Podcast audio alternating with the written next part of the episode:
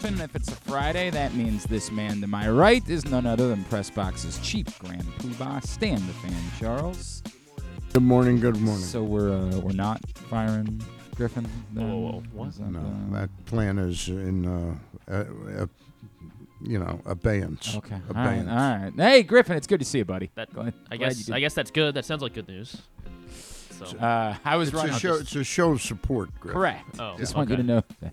All right. I was running a bit late this morning as a shout out to Dulaney Valley Road slash Jarrettsville Pike. Where I, I don't know what is the time at which when you've been sitting somewhere and not moving, how many minutes before you say This is this, This is a is problem? I need to figure About- out if I have to about turn. it." sixty seconds. You're now. okay. You're very quick. I am.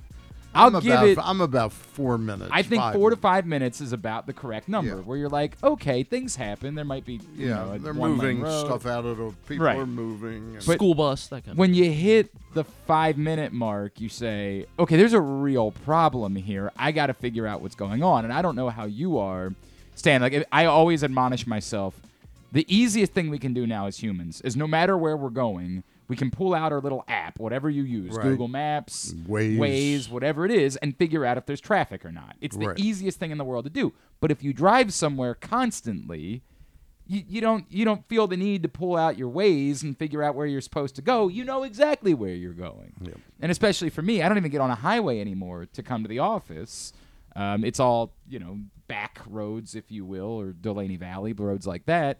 So I never do it, and I always, whenever I end up that's in a not because of that search warrant from the FBI. Oh no, I don't want anybody to know where I am. That's correct. I've totally gone off the grid entirely. That's the way that it goes. No, so I had a little bit of a situation, and I just uh, texted the guys and said, "Hey, there's a chance that I might be, you know, pushing." we were we were ready. uh, probably we would have been better. ready. Let's be honest. It probably would have been better. No, you know, like I have wouldn't no doubt been, that. Don't kid yourself. it wouldn't have been. Uh, but Stan did acknowledge that if he had to do the show with just Griffin for any longer, there was a chance that There there might chance. not be a Griffin Oh. anymore. That, So- that just might work that way. well, I appreciate Which you. Which is weird because everybody told me you got along fine the week that I was gone. I love the guy. I love the guy. yeah, He's just, just- incompetent. That's What? all. Jeez. That doesn't mean I don't like him. Well, well, I'm glad you made it here on on a time. personal then. on a personal level. on a personal level. love the guy, job, and he does a great job. Yeah, right. Um, you he know, I had a works, weird. and he works for food. He Works um, for food and and Royal Farm gift cards. I have offered I mean, to, yes. to work for, depending on what the food is. Yeah. I might be willing to work for food. Uh, it, I had a very weird situation last week where you know I, I threw a little uh, event at my house. Yeah. And not only did Griffin show up, but Kyle Ottenheimer showed up. oh my God! And How about was- Paul Valley? No, Paul. Yeah. ne- Paul did not make it to the event, uh, but Griffin and Kyle showed up, and there was an awkward moment where I felt like Kyle was trying to get me to say that I liked him better. I felt like there was a moment. Is Where, that kind of because he is so delicate with things like that? Is that kind of like when he came out and said, "Who do you like better?" I don't remember if it was exact. I just remember there being a moment where Kyle kind of he walked. I walked into the house to pee. Kyle's like, "How's Griffin doing?" Kyle and I swear to God, he Yeah. walked in right behind me. In right? the in the bathroom. in the bathroom. Yeah, he walked That into the sound like house right Yeah. behind me. And I, first of all, as everybody knows, I love Kyle. I I, I miss Kyle. He's a, a, a very sweet. He uh, got the show off the road. I, I, mean, this this would never have happened if Yeah. not for a commitment from Kyle when it was just a vision. Just we didn't even have a partnership with Pressbox at the time. Right. Kyle and I, but I, Kyle had, had been with Stan, and as an intern, and we both happened to be over at Channel Two one night. Kyle worked at Channel Two. And I was over doing Stan's show, and I was trying to figure out what would happen in, in the aftermath of the old radio station going under and I had said, "Hey, I've got this idea for something," and Kyle, who I literally had met that night, was very excited about it and said, "Can we get together for breakfast one day next week and talk about it more?" And I said, "Yeah, absolutely. I'd he love was gung ho. I mean, Yeah. he really He wanted to really pursue that. Yep. was gung ho, and um, without him, this would have never. Yeah. This never would have happened. There's no chance. So I love Kyle, but it definitely came off a little bit like he was trying, like it was the old He was girlfriend, to get you new to say- yeah. girlfriend situation, like who's so he was trying to seduce you. A little bit, the yeah. There was a little bit of that going on. Uh, so that was fun. That was fun. All right, uh, a lot to do on the program today. It is Friday, so we will catch up with Bo Smolka, Pressbox Ravens beat writer. Speaking of the Ravens, they practiced against the Commanders this week and will play against the Commanders on Monday night. Baltimore Do we native. practice against them on Sunday or? they practiced on t- Tuesday and Wednesday of this week. Yeah, Oh, Tuesday okay. and So we Wednesday they practiced practiced against okay. each other. Yes. Um, Baltimore native Kendall Fuller will join the program today. Of course, Commanders cornerback, and boy, has Kendall been in the league for ten years now? It Yeah, it feels like he's. It's unbelievable. He's a grizzled vet. I and I got to think at this point of all of the Fuller brothers, is he had the longest career of that group? I'm going to put you in charge of that. Of course, four Fuller brothers that all made the NFL. Really? It's one of the great, you know, local sports stories to me of all time. It's four four brothers, all who grew up here, all I made can the see NFL. a story now, full of the Fullers. You know, we should think about that right at some point. I- full F U L L. of course, Full. Kyle is the only one that played for the Ravens, and unfortunately, it was for like a game before he got hurt last season. Although we'll see, they they might need some more help still. But we'll catch up with Kendall later on in the show, and we'll make a trip to uh, Delmarva uh, to catch up with Matthew Etzel as well this morning. So a lot to do on the program today. Is that Randy's son? I made the same joke this week, Stan. you and I. Spells it differently. They, they definitely spell it differently. Um, Stan, I was doing the uh, the radio show last night, and we ended up spending a little bit of time on this topic, and I want to run it by you. I, I don't. I am by no means trying to suggest panic, anything along those lines. But the Orioles on this trip have not scored five runs in one game. They, since the All Star break, have been in the bottom three of all of Major League Baseball in on base percentage. And, like, for example, this week, I think most people would be inclined to say, hey, look, they've ran into some really good starting pitching, right? They had to face Snell, Walker, and Darvish. It was Miller, um, uh, Gi- Kirby Kirby who was brilliant, and uh, Castillo in Seattle. Yep. This is baseball. It's a West Coast swing. You don't overreact to anything.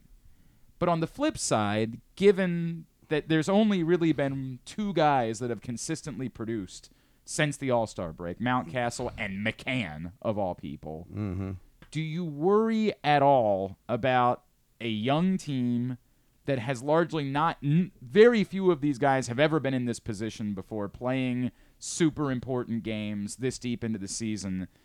pitchers that perhaps have adjusted a little bit, the young players, and maybe them hitting a little bit of a wall at the moment. Do I worry about it? I mean, look, um, one of the things that impressed me in talking uh, to uh, several members of the 1983 team a couple weeks back was I asked Al, I asked the you know they brought in like three or four At of them time, at a time, and I asked the first group. It was Al Bumbry was part of the group, and Shelby, and I forget who else was in that first foursome but Bumbry sort of took over, and I said, I've always heard this story that the 83 team won because of the fact that they wanted to show up Earl Weaver. Have you ever heard Mm. I've, that? I've I have heard, and and I- whether it's show up or just show they could do it on their own. That he had always gotten so much of the credit. And I've also Bumbry, I've, I've took- also had people tell me that like it was just a different. It was a things were a bit more intense under Earl, There's and no simply not it. dealing Yeah. with that intensity Right. helped them a little Right. bit. But Al Bumbry dismissed that right away and said, no. The reason we won in 83 is we were still pissed off at 1979. The Orioles don't have that motivation of being pissed off or hungry for having just come close. Remember, the 83 team also made lead. that incredible run in 82, Mhm. Only only, to to, lose on final day of the season, Don Sutton versus Palmer. Um, and that struck me that that hunger, how important that is, and I wonder if it's. I, I've wondered this the entire season. I think we're a dangerous team, but I wonder if you know Gunnar Henderson in the next two years may be one of the best hitters in baseball. He's not one of the best hitters in baseball right now. Right, he's an exciting he's player an right exciting now. player. Yep. He has his moments. Um, Adley has has had plenty of moments, but he's he's receded a little bit. Um, and Mountcastle, thank goodness.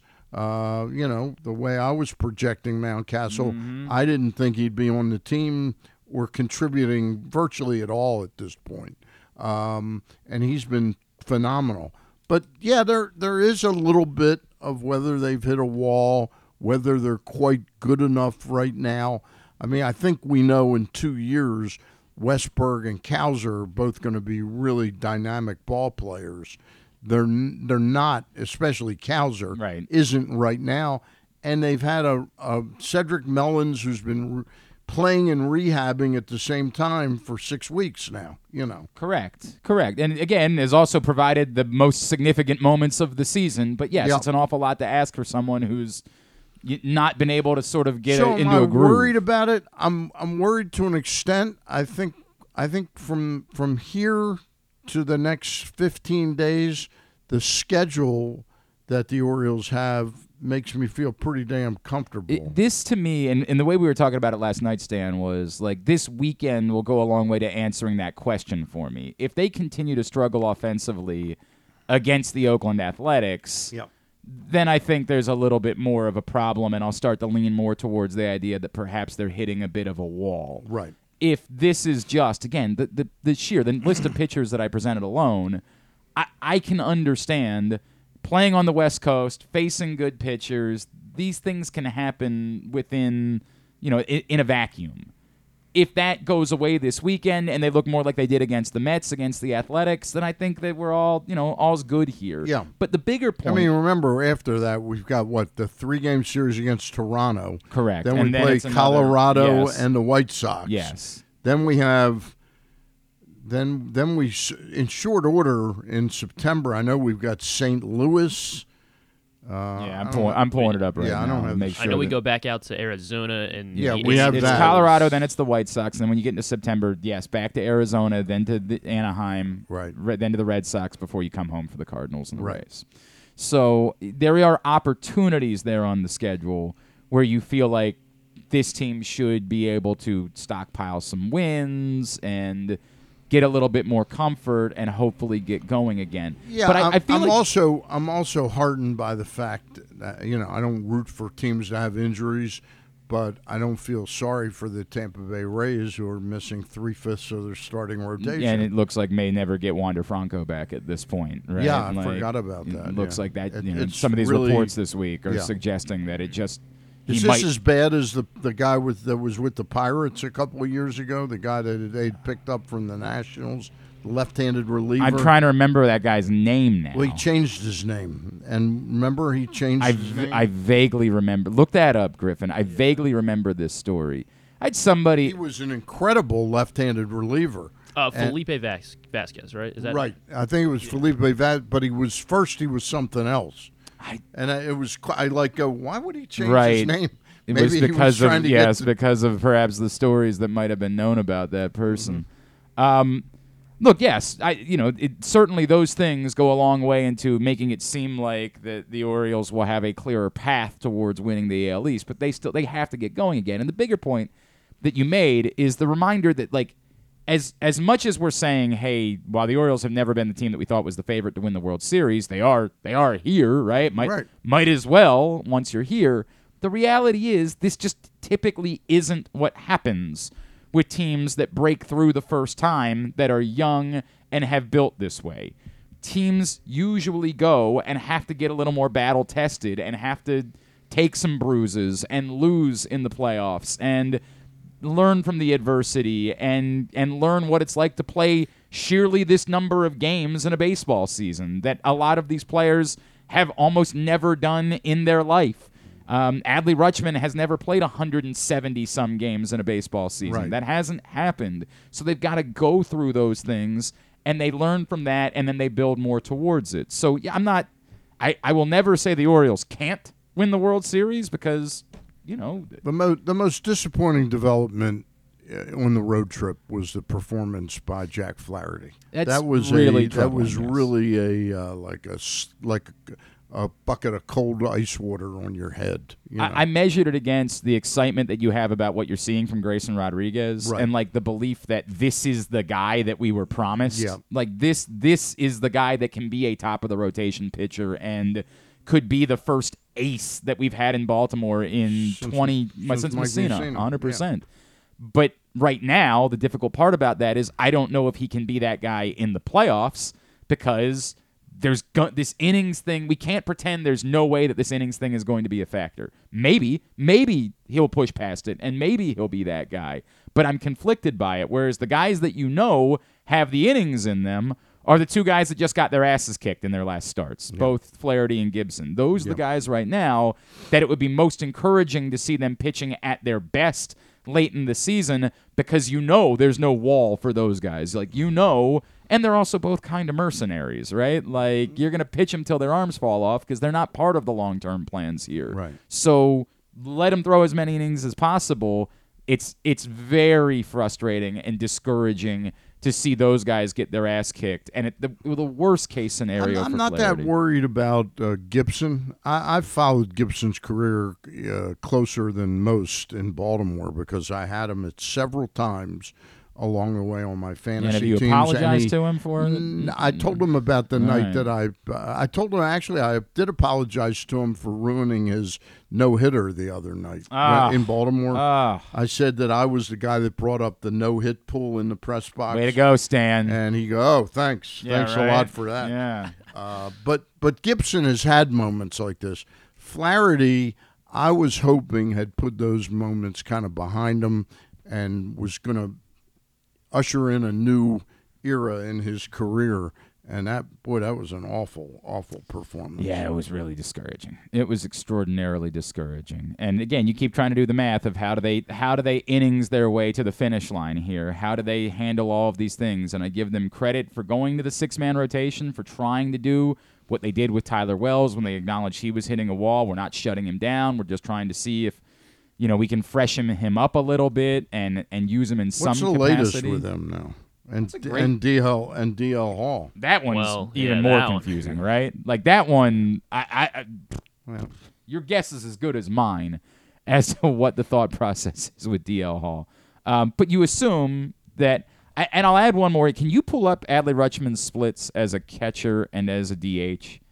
Because I've had a couple people bring them up to me this week, but I don't remember them off the top. But it is starting to get significantly noticeable how much better he's hitting when he DHs versus how much he what he's hitting when he catches. And I'm starting to wonder if in September you don't use one of the extra roster spots on a third catcher to almost say at this point we kind of need and it, it, uh, part of this depends on if Brian McCann continues to hit the way that he's been James James McCann. McCann. I always do that. Right. Uh, his OPS There should be there should not be a law that no two catchers are allowed to have the same last name. his OPS is 882 uh, as a DH and then 754 as a catcher. Significant. And his slugging percentage is 512 as a DH. And look, obviously part of it. What the sample? Give me the sample size of both. uh, so it is about is 138 plate appearances as a, as a DH, 375 as a so catcher. so part of it is it's a third It's- a yeah. third as many plate appearances, but of late I believe, and if I don't know if you can dive further into that, of late I believe those numbers are getting more and more pronounced. The mm-hmm. difference between him as a catcher and him as a DH, and I'm not trying to say shut down Adley Rutschman the catcher or never have him catch again or anything along those lines, but maybe given the offensive struggles of this team, at some point do you sort of say you're going to catch two days a week and four to five days a week you're going to be a DH. And if McCann continues to hit, that's just the best sort of scenario for this team at this point. Well, I think McCann's clearly going to play uh, catch against every left-hander we face, probably. Mm-hmm. Um, luckily, there's not that huge a drop-off, in my opinion, in the catch, in the catching and Yep. throwing and calling of a game. Uh, the pitchers seem to be. I mean, I, do, do you want to do you want to have the on in the throwing aspect? I don't know that there's any drop yeah, off. yeah. Um, but I, you know, it, it's definitely uh, an issue. But uh, I would still think that Rutschman would probably catch three or four times a week. You know, um, but it's it's interesting. It's interesting. I, I'll add into that concept that doing this would re- really would require you putting a third catcher on the roster, right? Like you can't. You, you run the risk of what hap- if something happens to McCann during the game, then you're going to end up losing your DH spot because you got to have Rutschman go behind the plate. It really I, I think though the problem with that is you you know you're only going to get three more two more spots right it goes up more to yeah, 28 two more. and we Um, know that one of them is going to have to be a pitcher. If Yeah, you have I, to have I got a feeling both team. of them are could be pitchers. And I've thought that for some time. I know Yeah. a lot of people have hoped that maybe Heston Kjerstad would get a look in September. I, I, I don't, I don't know that I see it. I, I, it's a different conversation. It was brought up to me by Jon Meoli the other night. Yeah. Like, well, you know, they're going to be in the playoffs, Norfolk, and so it'd be one thing if Heston Kjerstad wasn't going to be playing Mm-hmm. in September, where they might say to- like, "Hey, we'd rather have you continue to be playing and on a team." With Norfolk in the playoffs, I, I just don't know that they're going to be pressed to feel like they have to do that. And I also think it's extraordinary to think that a player like that will definitively give you a boost. Now they did it with Gunnar last year, so it's not like there's no precedent for them trying something along those lines, but there was also an obvious place for Gunnar to play at that point a year ago. Like there were Yeah. obvious at bats to be had. Well, the bats weren't so precious that we were really in the hunt for a World Series. We were a dark horse to, to make get a playoff playoffs, spot, yeah. right? So where would the at bats be if you brought up Heston Kjerstad? Like where? I mean, you would have to kind of force it at this point. Yeah, I mean he he would DH some, I'm sure, or Santander would DH a little bit, or Mountcastle, uh, you know. But but then you've got the O'Hearn situation. Yeah, he, it's not an obvious path right now, other than if if Hicks is hurt and out for the Sure. sort of for the rest of the year. Yeah, something which isn't the case right now.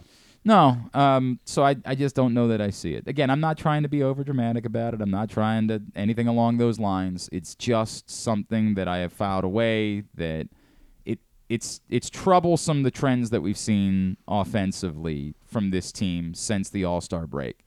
Stan the Fan Charles is in studio with us. A reminder that I mean, we the, partnered. Yeah, go the ahead. real key guy that is just falling off the table now is uh, Austin, Austin Hays. I want to come back to that in I mean, one Austin second. Hays was leading. Let, let me, like- let, me, let me tell everybody about Yeah. Superbook real quick, and then we're going to talk about Austin Hays. Oh, you mean about Stan Charles? 23? Well, I was thinking Glenn Clark 23. You know, I made some money on Superbook yesterday betting some tennis. Had a nice little day betting tennis yesterday on Superbook. Wait a minute, they're a sponsor of ours. You're, you're supposed to lose. I, not I. I mean, I'll let if somebody else wants to lose to make up some money for him. By all means, I'm uh, I'm gonna be a winner. Superbook.com or the Superbook app. Download it right now. When you make your deposit, use the code Glenn Clark 23 or if you're feeling charitable, Stan Charles 23. And then when you do, your first bet up to $250, you're going to get a match on that first bet, win or lose. Superbook.com, download the Superbook app, use the code Glenn Clark, G L E N N C L A R K, Glenn Clark 23 or Stan Charles 23, and you will get that first bet match up to 250 bucks the Austin Hays thing is I, it's depressing almost because we all talked about this as he was having such a spectacular first half. We all find found ourselves saying, hopefully he can prove this in the second half that it won't be like a year ago. And so far, it's been worse than it was a Well, year ago. There's always an injury surrounding, and he had that two or three day thing Mm-hmm. again. I think it was a wrist or a hand. I I forget what the injury was, but it started to plummet him. He played. He was okay enough apparently to play in the uh, All Star game. But I'll point to the fact that the Texas Rangers let Nathan Eovaldi pitch an inning in the All Star game, and he they knew that his velocity was trending downward Yeah. to begin with. He's been on the IL for three, three and a half, We four talked weeks, about it- and it- he pitched in the All Star game. it felt like it was almost a gift to Austin Hays that the Orioles didn't put him on the injured list because Right. they didn't want to ruin his his All Star uh, moment. opportunity to have an All Star trip. yeah. Um, and while yes, they activated him the Sunday beforehand, and they said ah he was all good. I I just my gut tells me that had there not been an All Star game involved, he definitely would have been on the injured list at that point. Um, it's this is tricky. Again, a year ago it was disappointing, and he was hitting about 220 post the All Star break. You can double check on this, Griffin. I'm pretty sure it's like 170. Yes, it, he is in the second half. He's batting 187 187 after so, a 314 first half. so worse than a disappointing second half a year ago. And it further complicates not the now, but to me it further complicates Stan the long-term picture here where presumably a year from now you're to want Colton Cowser to be an everyday player for this team. and Heston Kjerstad's going to be in the mix as well. And now you're dealing with a situation where you've already got Mullins, Santander, Hays. You're talking about five outfielders, and I get it. Kjerstad and, and Santander could both be used in other ways, but it doesn't seem like Mountcastle's going anywhere this offseason.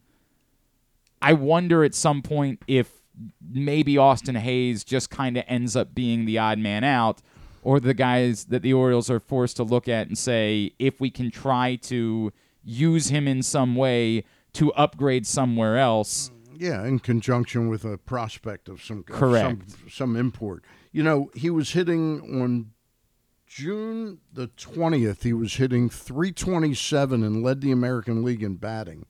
Since then, he's played in forty one games and he's hit two oh one with a two forty five on base, three oh two slug, an OPS of five forty seven, three homers and fifteen RBIs and I it doesn't have in here, or at least I don't know how to look it up, how many double plays he's grounded mm-hmm. into. It, it's there's no getting around it. Yeah, I he's mean, there's been just- awful. It's He's it's awful. been atrocious, and it's a shame. I- I don't I don't know what else there is to say. I just I I am now coming around on the I don't know that Austin Hays has a longer term place with this team, which is frustrating because like Austin Hays to me is the picture of a ball player, right? Like he he he he lays out, he plays defense, he does so many times we've talked about him in comparison with like a Nick Markakis. But it's just so wildly inconsistent from the first half to the second half that I don't know how as an organization you can have faith that that's going to change in the coming years. Yeah, this year he, there was something different about him in his confidence level, and that now looks to be a distant memory. But again, as we found with uh, Ryan Mountcastle, um, you know, just when you want to give up on somebody, That's fair, right? You know, I, I look. I hope. I hope for the Orioles' sake. I hope for Austin Hays' sake. I hope that all of a sudden I September. mean, he's a good guy. He's a very solid defensively. Uh, can't run the bases very well. He's a you know you you understand, but it. But he does have the threat of speed, right? Like, and mm, I, I, don't see his threat of speed and his base running instincts are. I just agree with awful, that. I agree with the instincts. They're not good. I do. I and you might be right. Maybe the threat of speed is irrelevant because of that. Maybe teams have caught on to that. But it, it there's Yeah, the threat of speed would would translate to me that he'd steal 15, 18 bases in a year at when he's playing Right. as much as he is. What's he got? I don't even. I think he's got two Yeah, all year. two all year. Yeah. yeah. He's How many for- times for has he been thrown out? Uh, once he's two for three, so he's only Two for attempted three.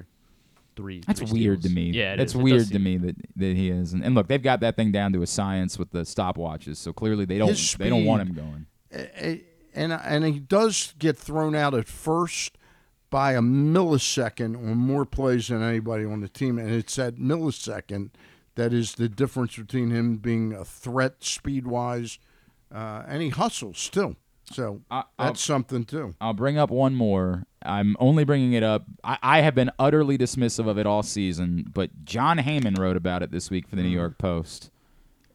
The idea that Jackson Holliday could get a cameo before the season is over. Not going to happen. Did you hear the Angels just called up? Angels, No. Angels just called up a guy that they drafted a month ago. Nolan uh, Nolan Schanuel. What's the story there? Is Uh, that- well, is he's there destroying. I mean, he's unique about it? destroying. Uh, he, he was at Double A, and he's been destroying pro ball since he got there in 21 games. Was he? A, was he? A, I, I don't know anything he's, about he's his from background. Florida Atlantic, he's, he's- Uh-huh. and he's 21 years old. And they're deciding that they want to. Nobody's waving back at Stan. Stan's like they're all waving. They're waving to the they- people in their they've their, turned their their little the their preschool. they have no interest. Oh boy, maybe maybe after the uh, speedo incident, they were informed to not Yeah, look over not this look over way. Yeah, to not look. Yeah, over Whatever this you do, Yeah. Um, Uh, are are you saying that because you don't want it versus where is that line? It's between just it's just not the, it's not the way Mike Elias operates. He's not going to bring Jackson Holliday up this year. I I've never thought that he would. For the record, I have Well, never thought right. so. You were right. I and part of it to me is I don't want it, right? And like I do think that's relevant to me as I discuss this. I've never believed he would. Now, look, if Jon Heyman knows something that I don't know, Jon Heyman essentially just said the Orioles won't dismiss it, and I that comes off to me more as like they almost won't Who's, dismiss uh, anything. Who's uh, Jackson's agent? Is it Scott It's I don't think Oh, he is Boras, right? Yeah. No, no, Yeah, I think. Was Boras in his press conference? I remember Matt being in the press conference, but Boras is always in the press conference with any of his clients. pretty It, it is And I- Scott. it's Boras. Yeah. Okay. Yeah. Well, that's that's why Jon Heyman is writing it. So he says that the Orioles won't dismiss. You dismiss do it. realize that Jon I- Heyman, I have- everything he writes I, is fed I, to him I by get it. Scott Boras. I get it. But he's saying the Orioles are telling him they won't dismiss it. okay. I again, that reads off to me that they won't dismiss anything. Hmm. That like that you present anything to him and they'll say, yeah, you know, it's possible. Anything, anything's possible.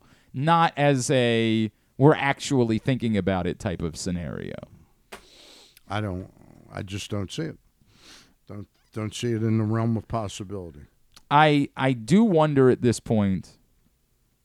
How I mean, I suppose if t- tomorrow Gunnar Henderson and Ramon Urias both got hurt in a game, that could change that. But Sure. as planned right now on August 19th, and with the limitations of of how many roster spots Right, you, you get in September, uh, you know, I, I do not see any way under the sun he's I- on and this. and team. I also I think it's fair to say when you bring up Jackson Holliday, it's here's the position. I don't think you're doing the Gunnar Henderson thing with Jackson Holliday, where like you'll play wherever we tell you to play on a given. I think Jackson Holliday, you bring him up because he's your everyday shortstop, or if you've decided it's a different, you think it's a different position for him.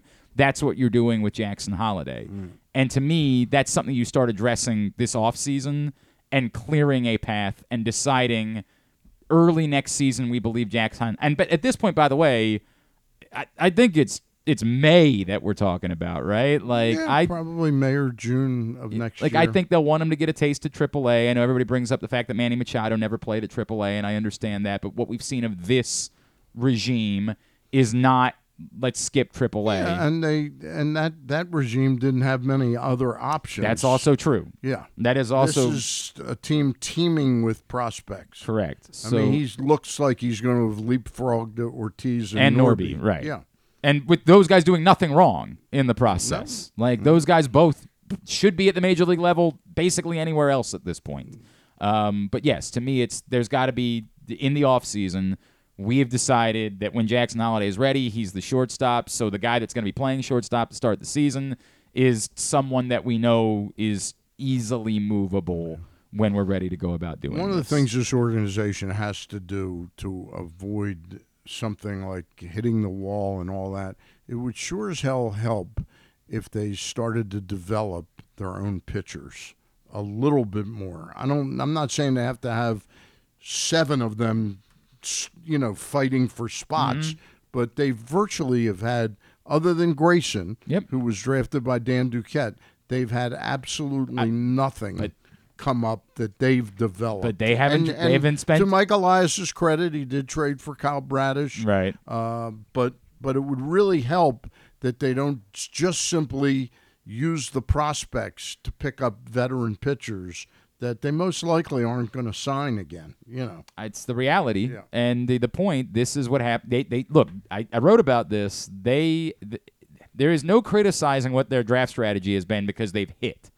They, the players they've drafted have hit, but at some point it has led to this. You've had to pay a tax for pitching because you've completely ignored pitching in the early rounds of the draft. Like you had to pay a premium. I mean that's part of the reason they have so many prospects teeming Correct. in the organization. They were very smart. Let's just put it this way.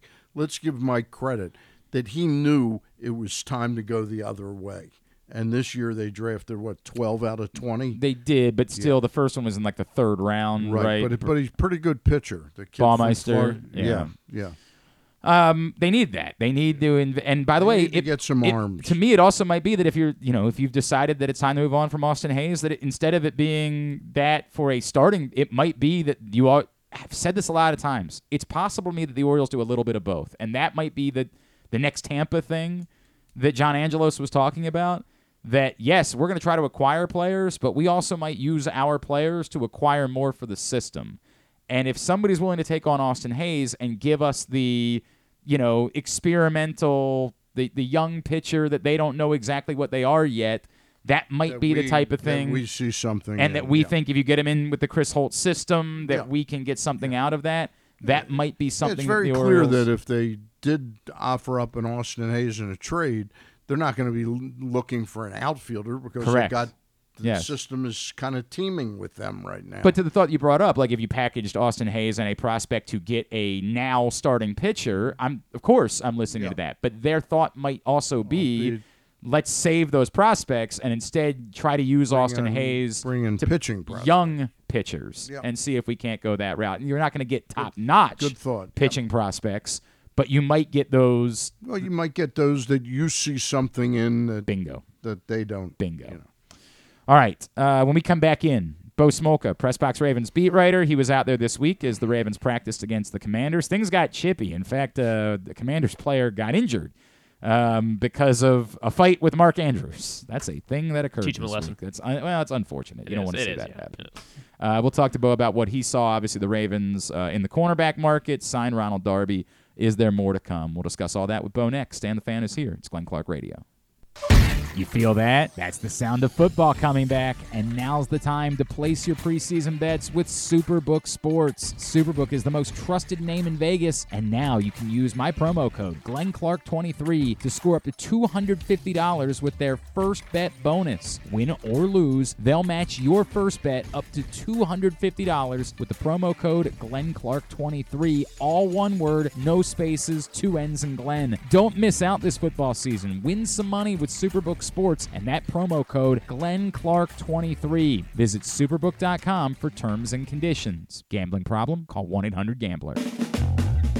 Another exciting weekend of affordable family fun at Prince George's Stadium with the Bowie Bay Sox. It's the return of Grateful Dead Night on Friday the 18th. A special t-shirt package is available. Back-to-back fireworks carry on to Saturday the 19th with our Baytoberfest. Get some beer specials while you enjoy the game. And get here early on Sunday for a pre-game Meet the Team autograph session. Get your tickets now by calling 301-805-6000 or anytime online at baysox.com. The Bowie Bay Sox. Let us be your nine-inning vacation. I'm Michael Jangrandy, president of AJ Michaels, your carrier energy expert for 44 years. Save money, energy, and make your home more comfortable and virus free. Find us at ajmichaels.com. That's ajmichaels.com.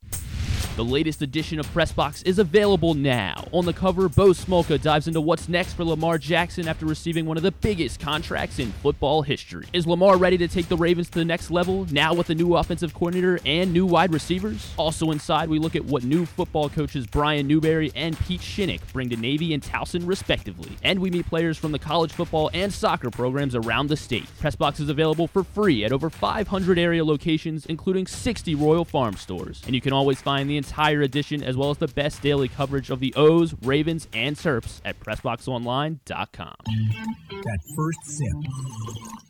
That first bite. Mmm. Start your day off right with a delicious breakfast at Royal Farms. Choose from a fantastic selection of fresh Royal Farms breakfast sandwiches and top it off with a rich hot cup of the freshest coffee in the world. At Royal Farms, breakfast is available day and night. It's the freshest breakfast in the world. Real fresh, real fast. Royal Farms. It's a Maryland thing you wouldn't understand. Where the waves meet the shore, you will find Dorchester County. Hi, this is Jimmy Charles. When I think of Maryland, I think Dorchester County on the eastern shore where it's open for making memories. Dorchester County, it's a Maryland thing. For more info, visit www.visitdorchester.org. It's a Maryland thing.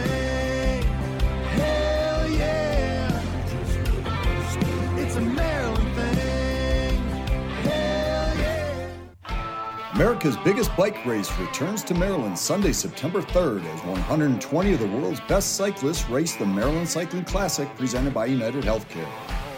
Come enjoy the free fan zones and festival with interactives, food, and drink beginning at noon. Then see the exciting race conclusion from 3 to 5 p.m. in the Inner Harbor. Come be loud, be proud, and let the world hear you. For more information, go to marylandcyclingclassic.us.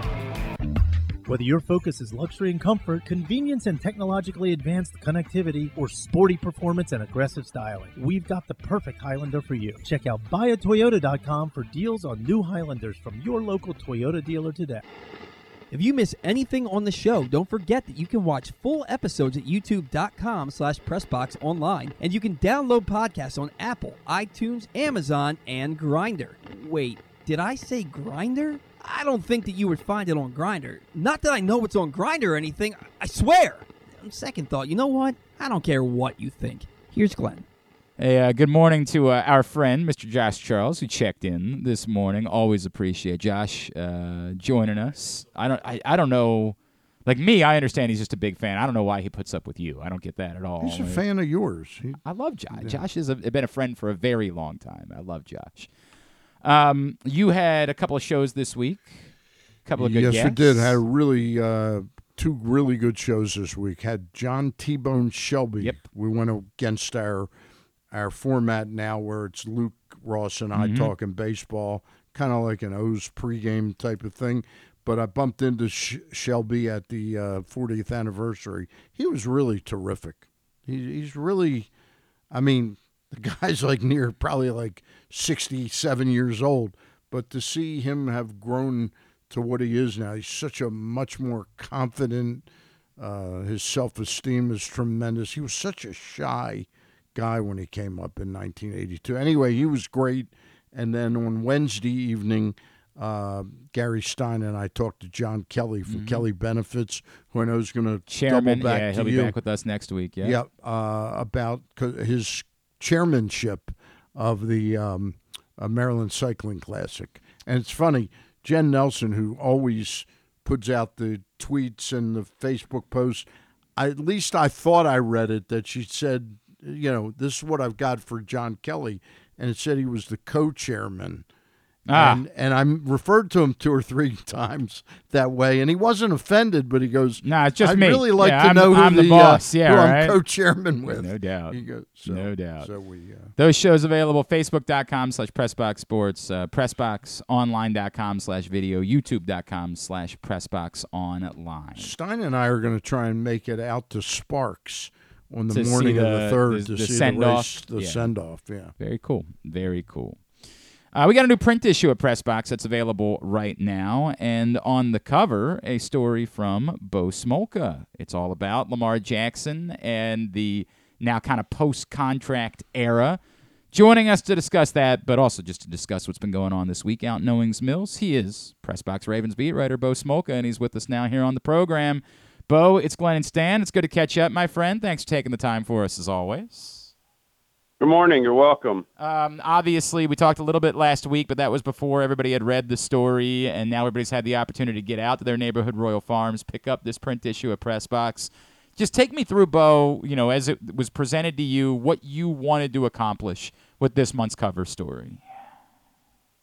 I mean, I, I, there's been so much talk about Lamar Jackson. I mean, always, there always is, right? But the question is, it's different now for Lamar Jackson, and he, for years, we've heard people say he, you know, he has he has no receivers. He has an offense where they can't throw the ball. He has th- this is he has this restriction. He has this limitation given to him by the system, and this has all held him back. And now all those things that people have said have been impediments to Jackson are gone in a way. I mean, they have a new system. They have an entire new group of receivers. And he got paid. And so the dynamic is different than it had been. And so what I wanted to do was kind of get at that and and let's face it, the a team gives a franchise quarterback a massive mega deal because they expect him to take them to the Super Bowl. He's a franchise quarterback, and that's that, that's the expectation. That's why you Eric DeCosta said straight out, we think he's the best quarterback in the league. So, how is it different for Lamar Jackson now versus previous years? How is it different for him? It, it, it, I mean, how how does he approach it differently, if at all? And what? And of course, a lot of these answers we can't know yet.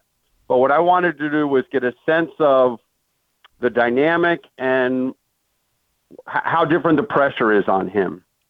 And I think there's a lot more pressure on him um, now. Well, but he he to talk to his teammates doesn't see it as any different at all. And he said it. Look, there's no pressure on me. I'm playing football. Tyler Huntley said to me, "I'm he's the exact same guy he's always been." Uh, and so I believe that. I firmly believe that. I don't think Lamar Jackson is treating it any differently because he got paid. I don't think he views it any differently in terms of now he's got paid and now he's expected to do this and this and this. He's a competitive guy and he expected to do it all before. And so uh, none of that I think has changed. But I think externally, and I think probably for a lot of people, they say, okay, Lamar, you've got your receivers now that you didn't have before. You don't have to rely on Seth Roberts anymore. You have Odell Beckham. And you've got a system that's going to let you show what you can do as a passer. And as Kurt Warner said in our story, okay, then now it's time. Show us. Show us you can be that guy too that can throw the ball 40 times a game consistently. And here's your chance to do it. So I think that's all in play this year. It, does Lamar Jackson feel any more pressure? No, I don't think he feels any more pressure. I think he sees himself as the same guy, and I think he's the same guy in the locker room. But I think there is a lot more pressure. As I said, this team has paid him to go win a Super Bowl.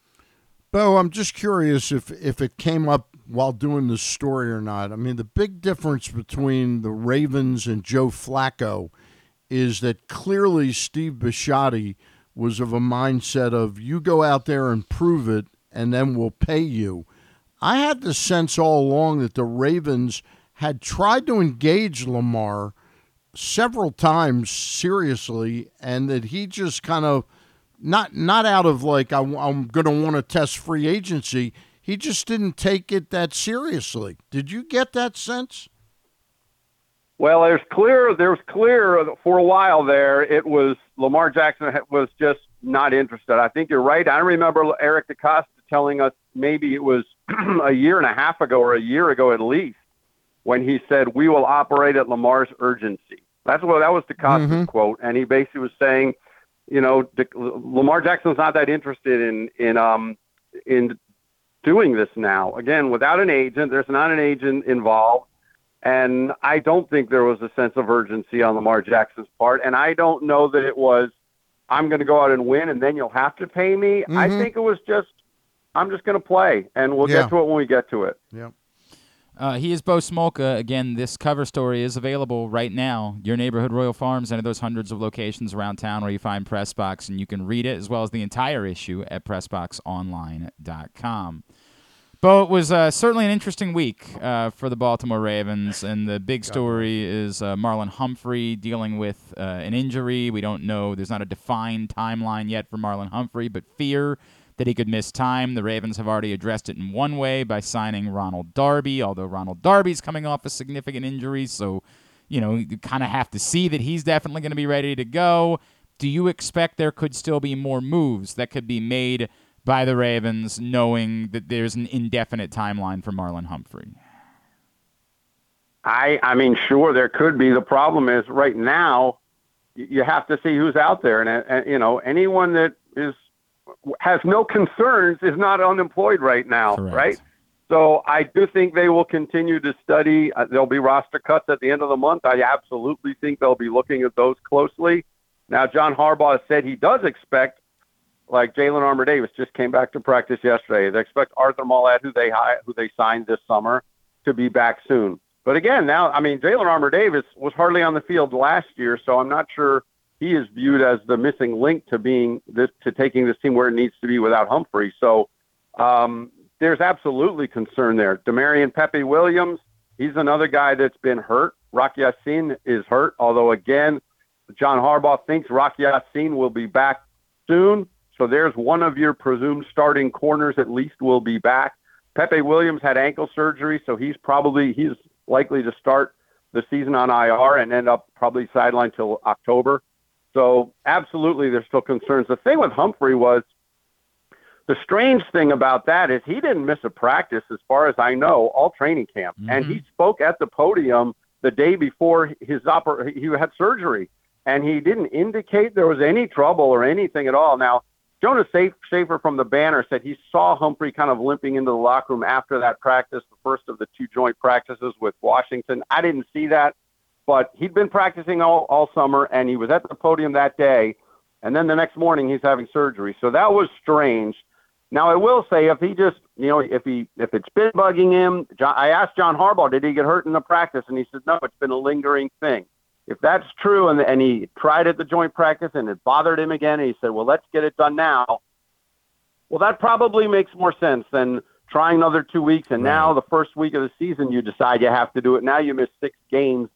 Here it looks like he might miss a game or two. Of course, the second game is at Cincinnati, so that would be a big one. Uh, but John Harbaugh said, look, this is something we thought would get done now, get it over with, and, and get ready. Obviously, losing him is a major problem, and and they are, you know, they're kind of at the whims of the rehab process to see where they go with it. Yeah, it's not great, Bo. I, I have I have had this theory that I have floated out a couple times, and it was bef- even before the Marlon Humphrey injury. But I almost wonder if it's even more obvious now that for as much as everybody says, well, how are you going to replace Marlon Humphrey, and you got to go out and you know you sign Darby, maybe you sign Anthony Brown, whoever it is. I've I've wondered if internally the thing that the Ravens won't tell you publicly is we're intending to replace Marlon Humphrey by having the offense score more points this season. And that every decision we've seen made by this team this offseason, they they've they never replaced Calais Campbell. They let Justin Houston walk without doing anything to upgrade that position in any way. At best, they I mean, attempt some some of that money has to go. I mean, it's there's not as much money to go around. Right, because Lamar Jackson, Yeah. Odell Beckham, they drafted another receiver in the first round. They at best maybe replace Marcus Peters with Rock Sin, but that's like at most it's a replacement and certainly not an upgrade. Um, I, I just wonder if the part they can't say aloud is look, the pendulum is swinging the other way, and the plan for how to make up for the loss of Marlon Humphrey is we've got to score more points with a Todd Monken offense and committing this much to Lamar Jackson. Well, they're going to have to. There's no doubt, and I think it's fair to expect the offense to score more. You, you, as you said, you've invested in it, and I think you have every right to have that return on your investment be a more productive and a higher scoring offense.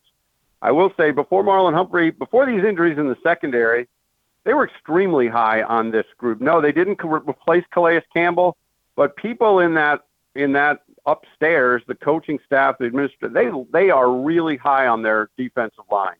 Um, those young players are doing really well. I think for the first part of training camp, it's been the and through OTAs, it's been the best position group.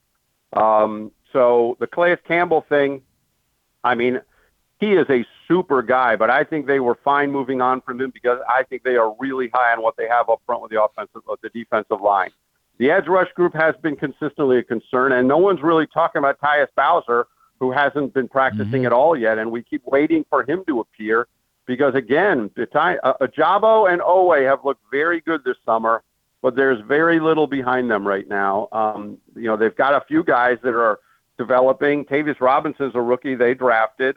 Um, Tyus Bowser, they think will come back um, sometime soon, but again, John Harbaugh has been vague about that. I did, I did, I still expect them to pick up an edge rusher along the way. Uh, I know Clowney had, you know, been given an offer reportedly, and they continue to kick the tires on edge rushers as they should. But I think they thought, and they still think, overall, it's still a good defense. And if Humphrey and Rock Ya-Sin and the secondary were healthy, I think it'd potentially be a very good defense. Roquan Smith is just the heart of it, obviously, in the middle. Patrick Queen looks really good. So I do think to answer your question, yeah, they expect the offense to score more, and they every they have every right to expect the offense to score more because they've invested a lot in it. Right. But I don't think before the injuries they were saying, well, we're we're we're going to win this way now. We're going to become the high scoring team that can win, and we're not going to emphasize defense as much. No, they actually thought the defense was really good before these injuries, and I think they still think it can be if they get everybody healthy.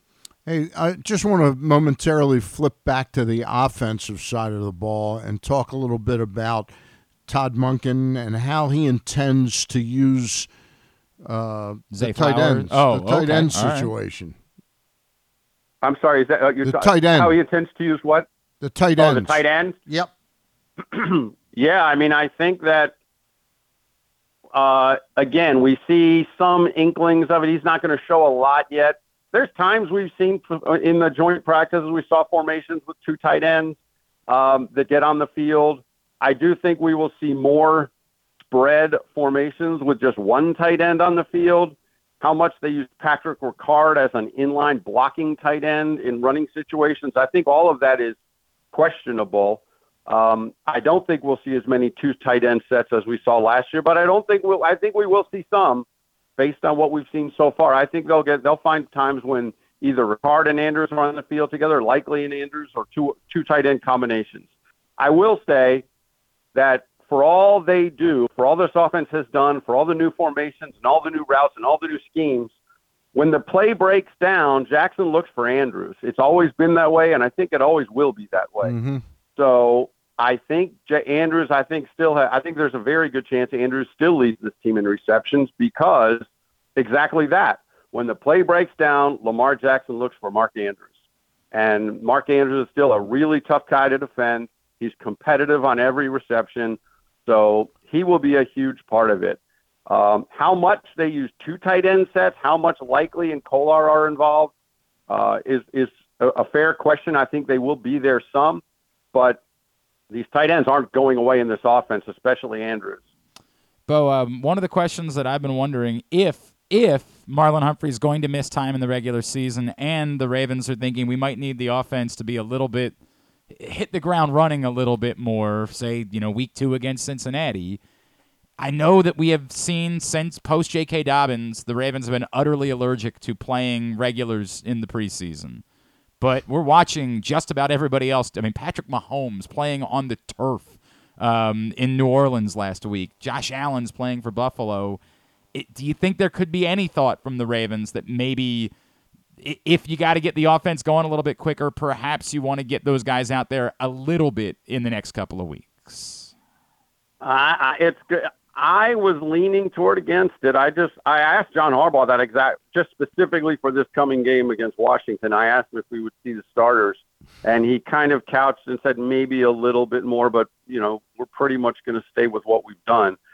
I I just think they are wary of. I think we'll see starters very little, if at all. Uh, the, uh, you know, we might see a couple more starters play a little bit. Um, it's so it's a fascinating topic, right? Because if you do play Jackson and he does get hurt, 100%. Harbaugh is going to be clobbered. Yep. Um, and so, but if you don't, and they come out over three weeks and they're scuffling, oh, you should have played him in the preseason. In a way, Harbaugh can't really win. Mhm. So he's got to go with his gut here. And I think his gut right now is keep these guys ready for the preseason. They got the joint practices, which were pretty well controlled and pretty um, competitive, and they got a good look at another team. And I think we will. I don't think we'll see Jackson, and I think we won't see many of the starters. Bo, what about uh, the running back situation? Is there any new news on Dobbin He that was I back missed this- he was back this week, Stan. Okay, Yeah, okay, he was I back. Dobbins, yeah, Dobbins is practicing. Uh, he's on the field doing individual work. He looks good. Uh, in the joint practices, he didn't take part in any of the full 11 on 11 drills with Washington. Again, he's only been back for a couple days now. He looks good. It's the running back group looks good, and Keaton Mitchell, the undrafted rookie from East Carolina, looks terrific. And if I were to make a 53 man roster right now, I think he'd make the team. I think there's a chance they keep him as a fourth running back and as a special teamer.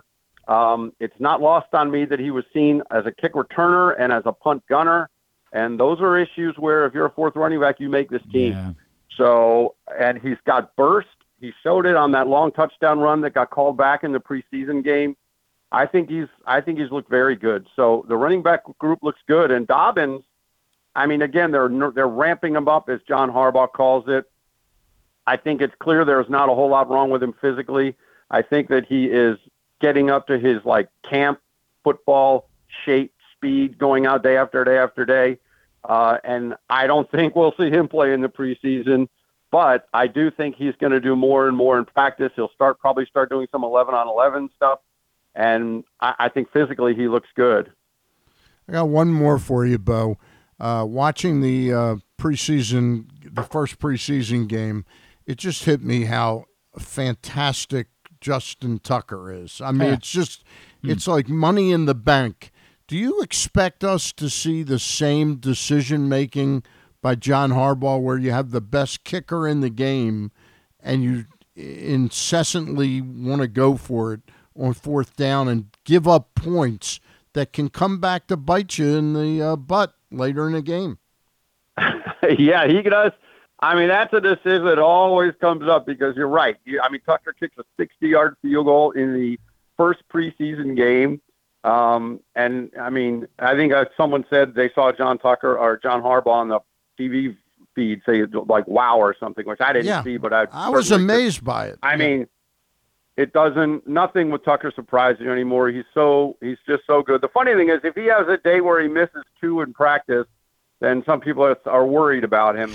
He is as pure as they come in in the division. Now, as for the decision making, it is very interesting because John Harbaugh does. He'll almost always go on fourth and one, um, fourth and short, and we know sometimes he's he's he's opted against a field goal, very makeable field goal, to try to c- control the ball, to try to the clock, to keep moving because he thinks his offense is getting a first down.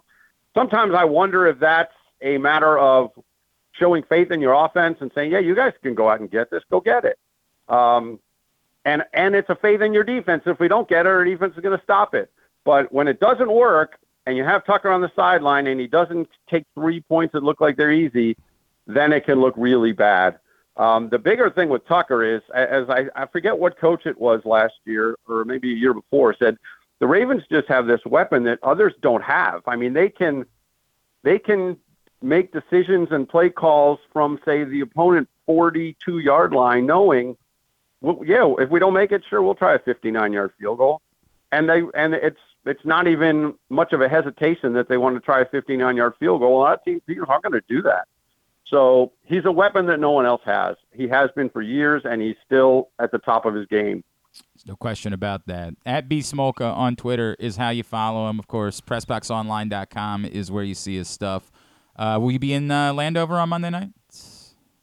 I will not. I have another appointment I have to do that afternoon, and if you know, Yeah, it's getting not to easy. Landover It's- it's anytime not. is not easy. It is Yeah, not. you need to plan that and out for a is- weekend. Yeah. yeah.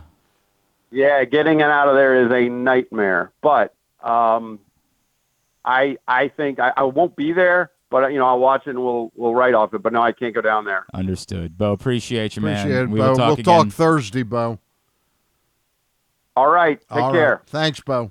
Pressbox Ravens beat writer Bo Smolka with us here on at GCR. He's going to do our uh, Zoom this He'll be joining you and uh, Gary Gary Stein. won't be able oh, to do just it you. Thursday. Yep. Just we you. tried to jiggle him to be able to do it Wednesday, but he's going to the Oriole game Wow, Wednesday night. they, that, that's you know what? It's better. It's, Yeah, it's let's better. just be honest. Well, it's better. Stein, you know. it just brings everything down. Yeah. Today's show brought to you by your local Toyota dealer, buyatoyota.com. The Toyota Tacoma comes in a range of models and trim lines, so you can choose the perfect Tacoma to reflect your unique personality and driving habits. Check out buyatoyota.com for deals on new Tacomas from your local Toyota dealer today. This hour, Matthew Etzel will make a trip down to Delmarva to catch up with him, and then we will chat with Baltimore native and Commanders cornerback Kendall Fuller. That's all on the way. Stan the fan is here. It's Glenn Clark Radio. Catch that festival feeling in Charm City. Everywhere you go, you'll find exciting entertainment, delicious eats, and endless summertime fun. Cheer on the O's at Camden Yards, pick crabs by the waterfront, beat the heat inside a world class museum, and make memories that will last a lifetime. Go to baltimore.org for more information and to plan your visit. It's game on every day at Live Casino and Hotel Maryland. Here, you are in on every play with 100 foot screens at Sports and Social, the best table games action, and FanDuel Sportsbook, all just steps away. The best bar bites and drinks to indulgent steaks and curated cocktails. Your game day only gets better when matched up with Live's distinguished dining options. Late game, no problem. Our luxury hotel awaits. Live Casino and Hotel Maryland is the place to be on game day and every day. For more information, visit www.maryland.livecasinohotel.com. At Arundel Mills, must be 21. Please play responsibly. For help, visit mdgamblinghelp.org or call 1 800 Gambler. All electronic tolling is here to stay in Maryland, and DriveEasyMD.com helps you cruise a little easier. We're Maryland's tolling resource, home to E-ZPass, pay by plate, and video tolling. It's never been easier to pay your way. DriveEasyMD.com will keep you moving. The Orioles are off and running, out to prove that last season wasn't a fluke, and they are one of the best teams in baseball. Hi, I'm Paul Valley, host of the Bat Around for Pressbox. Tune in every Saturday from 10 a.m. to noon as Zach Goodman and I break down every Adley bomb, every Tony Tater, and every save from the mountain. Like a warm hug from Rutschman, the Bat Around has you covered with all things Orioles as we embark on what's sure to be a magical summer in Birdland. So tune in every Saturday for the best in Orioles coverage right here on the Bat Around. Picking a restaurant to try for the first time? Let's look at the Costas Inn. Here's a few checklist items quality of the food, check. Quality of service, check. Does restaurant have plenty of free parking? Check. And finally, does restaurant have delicious steamed crabs, crab cakes, crab soup, and specials galore? Check, check, check. Costas Inn, 4100 North Point Boulevard. They check all the boxes. The latest edition of Pressbox is available now. On the cover, Bo Smolka dives into what's next for Lamar Jackson after receiving one of the biggest contracts in football history. Is Lamar ready to take the Ravens to the next level, now with a new offensive coordinator and new wide receivers? Also inside, we look at what new football coaches Brian Newberry and Pete Shinnick bring to Navy and Towson, respectively. And we meet players from the college football and soccer programs around the state. Pressbox is available for free at over 500 area locations, including 60 Royal Farm stores. And you can always find the entire edition as well as the best daily coverage of the O's, Ravens, and Terps at PressBoxOnline.com. Another exciting weekend of affordable family fun at Prince George's Stadium with the Bowie Bay Sox. It's the return of Grateful Dead Night on Friday the 18th. A special t-shirt package is available. Back-to-back fireworks carry on to Saturday the 19th with our Baytoberfest. Get some beer specials while you enjoy the game. And get here early on Sunday for a pregame Meet the Team autograph session. Get your tickets now by calling 301-805-6000 or anytime online at baysox.com. The Bowie Bay Sox. Let us be your nine-inning vacation. That first sip. That first bite. Mmm. Start your day off right with a delicious breakfast at Royal Farms. Choose from a fantastic selection of fresh Royal Farms breakfast sandwiches and top it off with a rich hot cup of the freshest coffee in the world. At Royal Farms, breakfast is available day and night. It's the freshest breakfast in the world. Real fresh, real fast. Royal Farms. If you need more of Glenn, you can also hear him every Sunday with Rita on 1057 The Fan. But also, if you need more of Glenn, um, what's wrong with you? Back in here on GCR as we continue along on a Friday edition of the program. Stan the Fan Charles in studio with us. Orioles Athletics series gets underway tonight. I did not see who the Athletics were pitching. They had not announced it as of last night. I don't know if they've announced I thought they were pitching I Waldichuk and Sears think and I think Walter Medina. is yeah Medina tonight. I think Okay. is the way it should line up, and then Walter. I, I believe that to be. For some reason, they're not announcing Who we it. starting? Who we starting? Gibson, Irvin, and Bradish are the three for the weekend. And then, of course, the Orioles will be off on Monday before coming back home next For Tuesday. Three against Toronto. Exactly right. Um, a couple of things that we had I- not really. I, I, I have no idea how much you've been paying attention to this Michael Oher story this week. A little bit. It is one of the most bizarre stories, Yeah, it's very, and it is very kind of disappointing. The It- overall. it's it's disappointing, but yet I find myself with more questions. Yeah. At every time somebody says anything about this, apparently in Michael Oher's first book, he wrote about the conservatorship. Right. And so everybody said, "How can you claim you didn't know about the conservatorship? You wrote it about in the book." Right. Which then everybody else said, "Yeah, the problem is Michael Oher doesn't. He didn't really write Write the book, His right. first book. Right. Like it said Michael Oher had written the book, but it wasn't really written by Michael Oher. So it's every. didn't- so then that begs the question: Did he read? did he even book? read his own book, right? And I do remember, like, he wasn't even all that interested because he was here when the first book came out. It came Right. out very quickly thereafter, um, The Blind Side, and he didn't really have a whole lot of interest in promoting the book. Like, I remember talking to him then, like, hey, do you want to. Do you want to Come come on, on? Do you want to? He was like, eh, you know, like I'm, I think I'm good. I was like, I think I'm good. Didn't Never you heard anybody Didn't you put out a book? and um, this is the weird part. So Stan, he was supposed to join us in studio next Monday morning. Michael Oher was because he's got this second book out. Okay. Right. And this has been canceled? Oh, it was canceled this week. We got the. Uh, When and the funny part was against the funny part was on Monday when all this you know like came out. I messaged the publicist. I said, "Hey, are we still good for Monday?" She said, "Oh, absolutely. He'll be here." I, I'm just curious. Is it, is it the possibility, like so many athletes have gone through their money, that he was like, "Where am I going to get money?" I, and uh, wait a minute, there's this. Right. Yeah, a lot of like people I seem let to it have, go. All a lot of people seem to have profited off of Michael Oher over Yeah. the years that I didn't really see that profit the same way. Right. And And while he was playing and earning money, not all that much of a concern to him. not- Exactly yeah. right. Now he's turning around. Hey, I'm 33 years old. Yeah. and I don't have Where's, much where's- money. Correct. Yeah. Where did all the money go? 100%. Oh, the Tuohys have the money. Yeah. It's uh, it's it's extraordinarily awkward. Yeah. it's extraordinarily uncomfortable.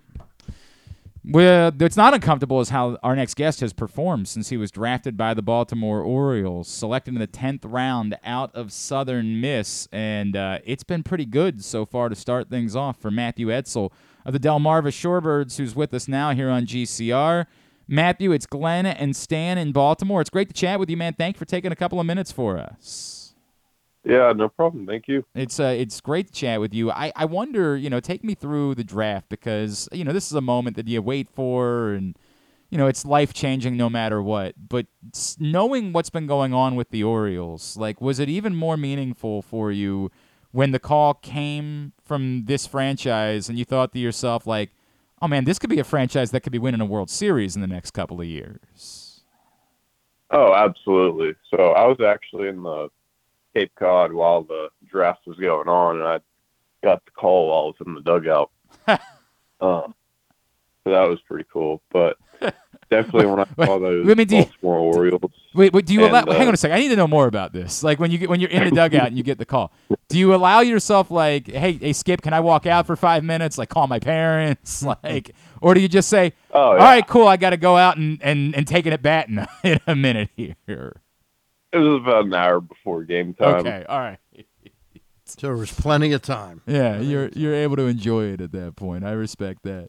But yeah, go. I mean, what what it meant for you that what is the Orioles?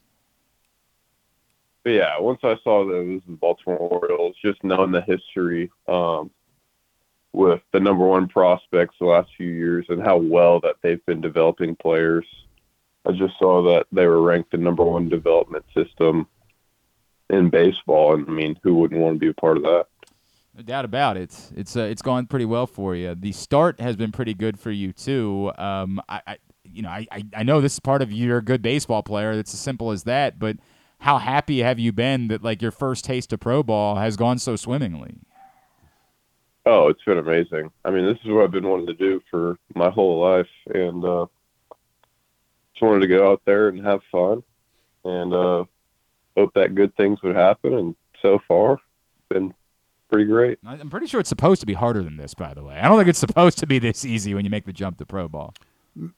Matthew, uh, I- I'm sure, Go ahead. sure it'll come and get me a little bit later on, Yeah. but uh, there's a learning curve that goes with it, and uh, once that hits me, I'm gonna do everything I can to get back to where I am. Matthew, a question about your speed and the speed of uh, your teammate, Mr. Bradfield. Uh, you you've stolen seven bases, only been thrown out once. He's thirteen and zero. Uh, Yeah. how how big a part? First of all, do you admire that part of his game? Oh, absolutely. I mean, honestly, I'm a big competitive guy, so we have a little competition going on on who can steal more bases, and I have a little catch up to do, obviously. But um, yeah, we're just trying to help each other out. He's definitely helped me um, with stealing bases, just watching him. So it's been incredible. I just want to be sure of something. The the new bases that we see in the major leagues, that's what they're using now in the minor leagues too, correct? And is that impacting the ability to steal bases? Because it's so slight a difference, but it is a difference. Oh, absolutely. I mean, every inch you, every extra inch you have to steal a base is highly important. Um, you can get a little bit bigger leads because the uh, when you slide into the bag, you have a little bit more room for error. Yep.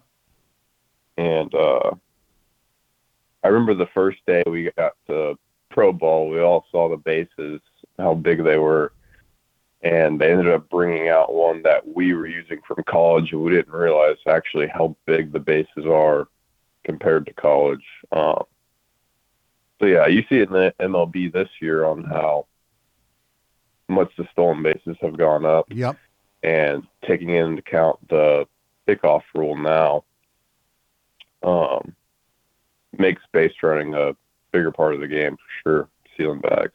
He is Matthew Etzel with us here on GCR. The Shorebirds are home this weekend. If you're headed down to the beach, you might want to stop off because tonight is Gunnar Henderson bobblehead night Wow. at Perdue Stadium. Also this weekend, fireworks night, Scrapple night, a celebration of Scrapple.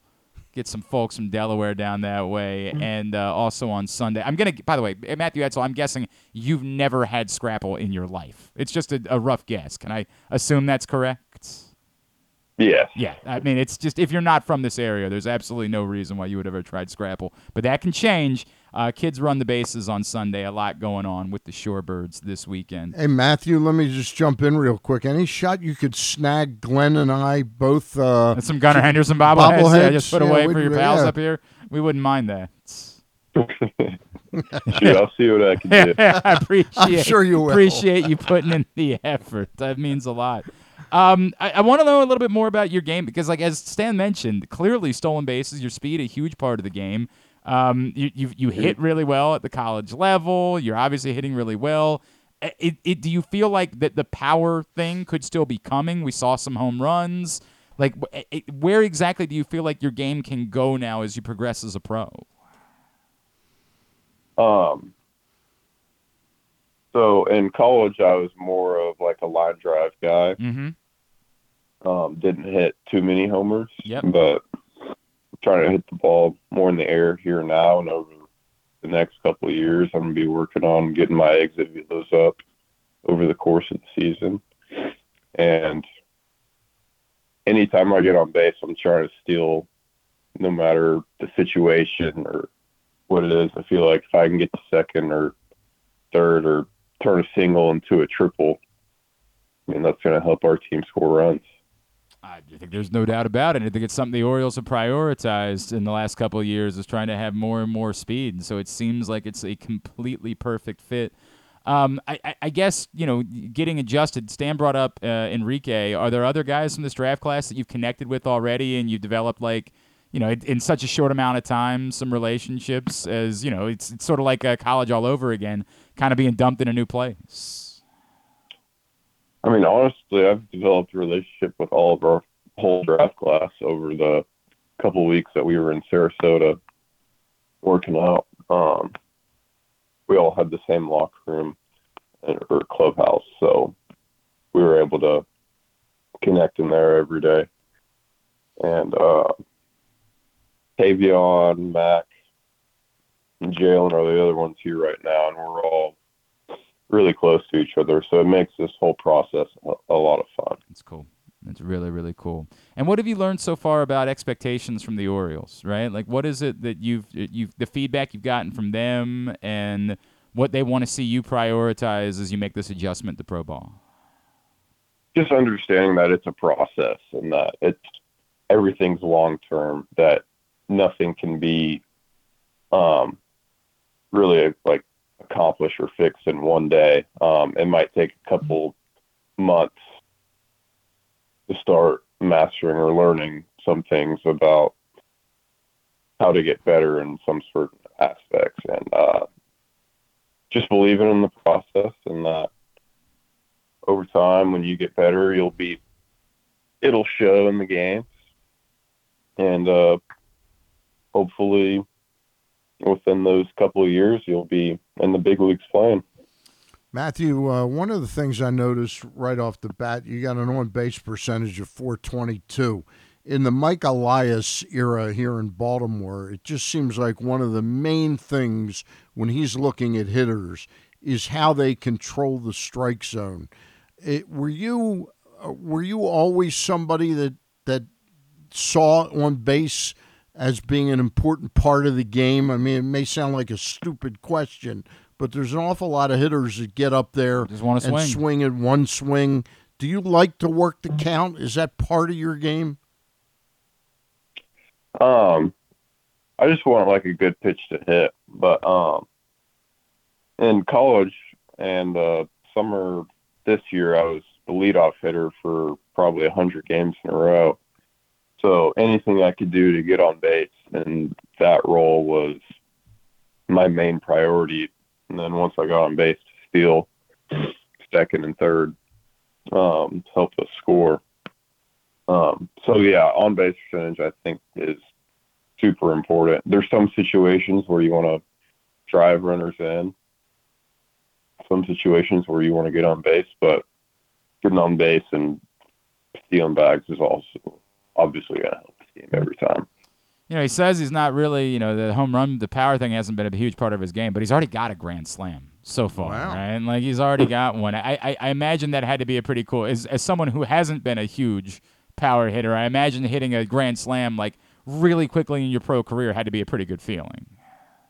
Oh, it was amazing. Yeah. Um, it's actually my second ever grand slam I've ever hit um, in all levels of baseball. Wow. So That one doesn't suck. That one doesn't suck for sure. All right. no, um, absolutely.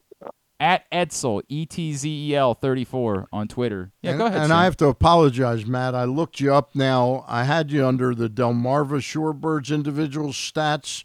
That had seven stolen Yeah, bases. you're stealing- Now you're nine. right. Was, uh, yeah, I, I sure changed you. What a jerk he is! What a jerk this guy is, man. You got to give you got to give him his love. Got to give him his props. Etzel34 on Twitter is how you follow him. Matt, you really appreciate taking Thanks the for the time for, us. Best of luck as you move forward, and we'll be looking forward to chatting with you more as you make your way through the system. All right.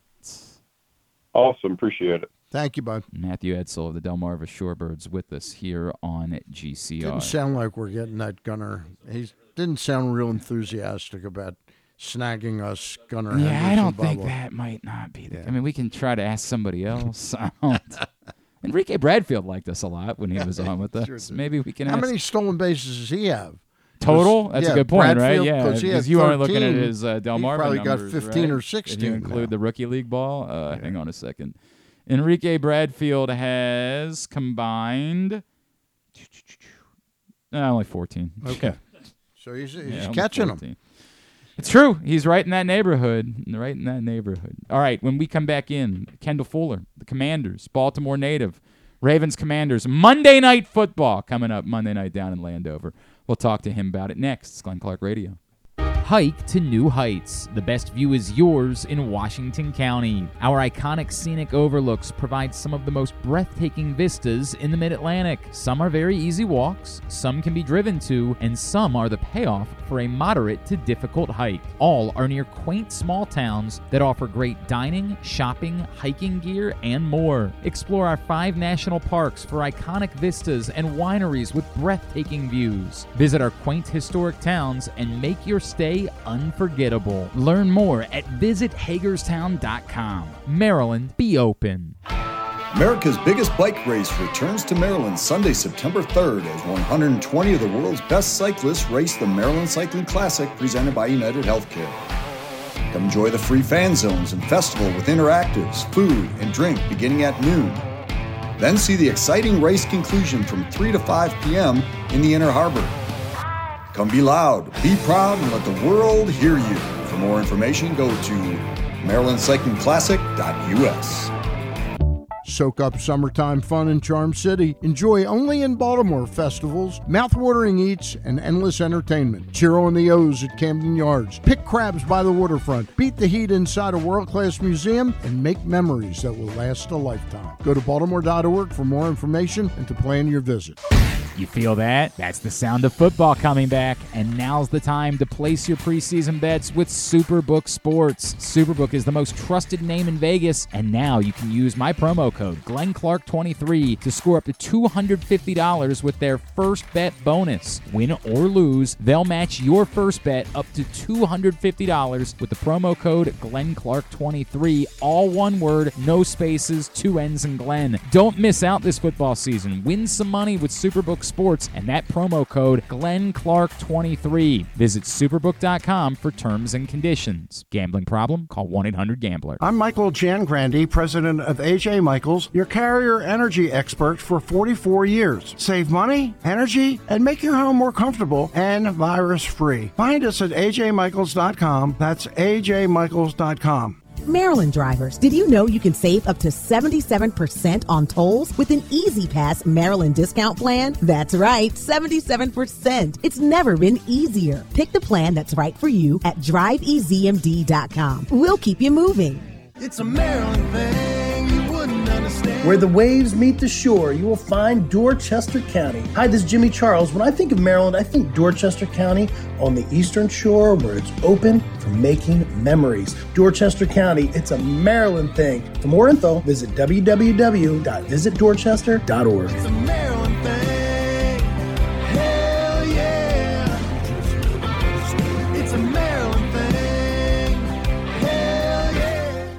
Picking a restaurant to try for the first time? Let's look at the Costas Inn. Here's a few checklist items quality of the food, check. Quality of service, check. Does restaurant have plenty of free parking? Check. And finally, does restaurant have delicious steamed crabs, crab cakes, crab soup, and specials galore? Check, check, check. Costas Inn, 4100 North Point Boulevard. They check all the boxes.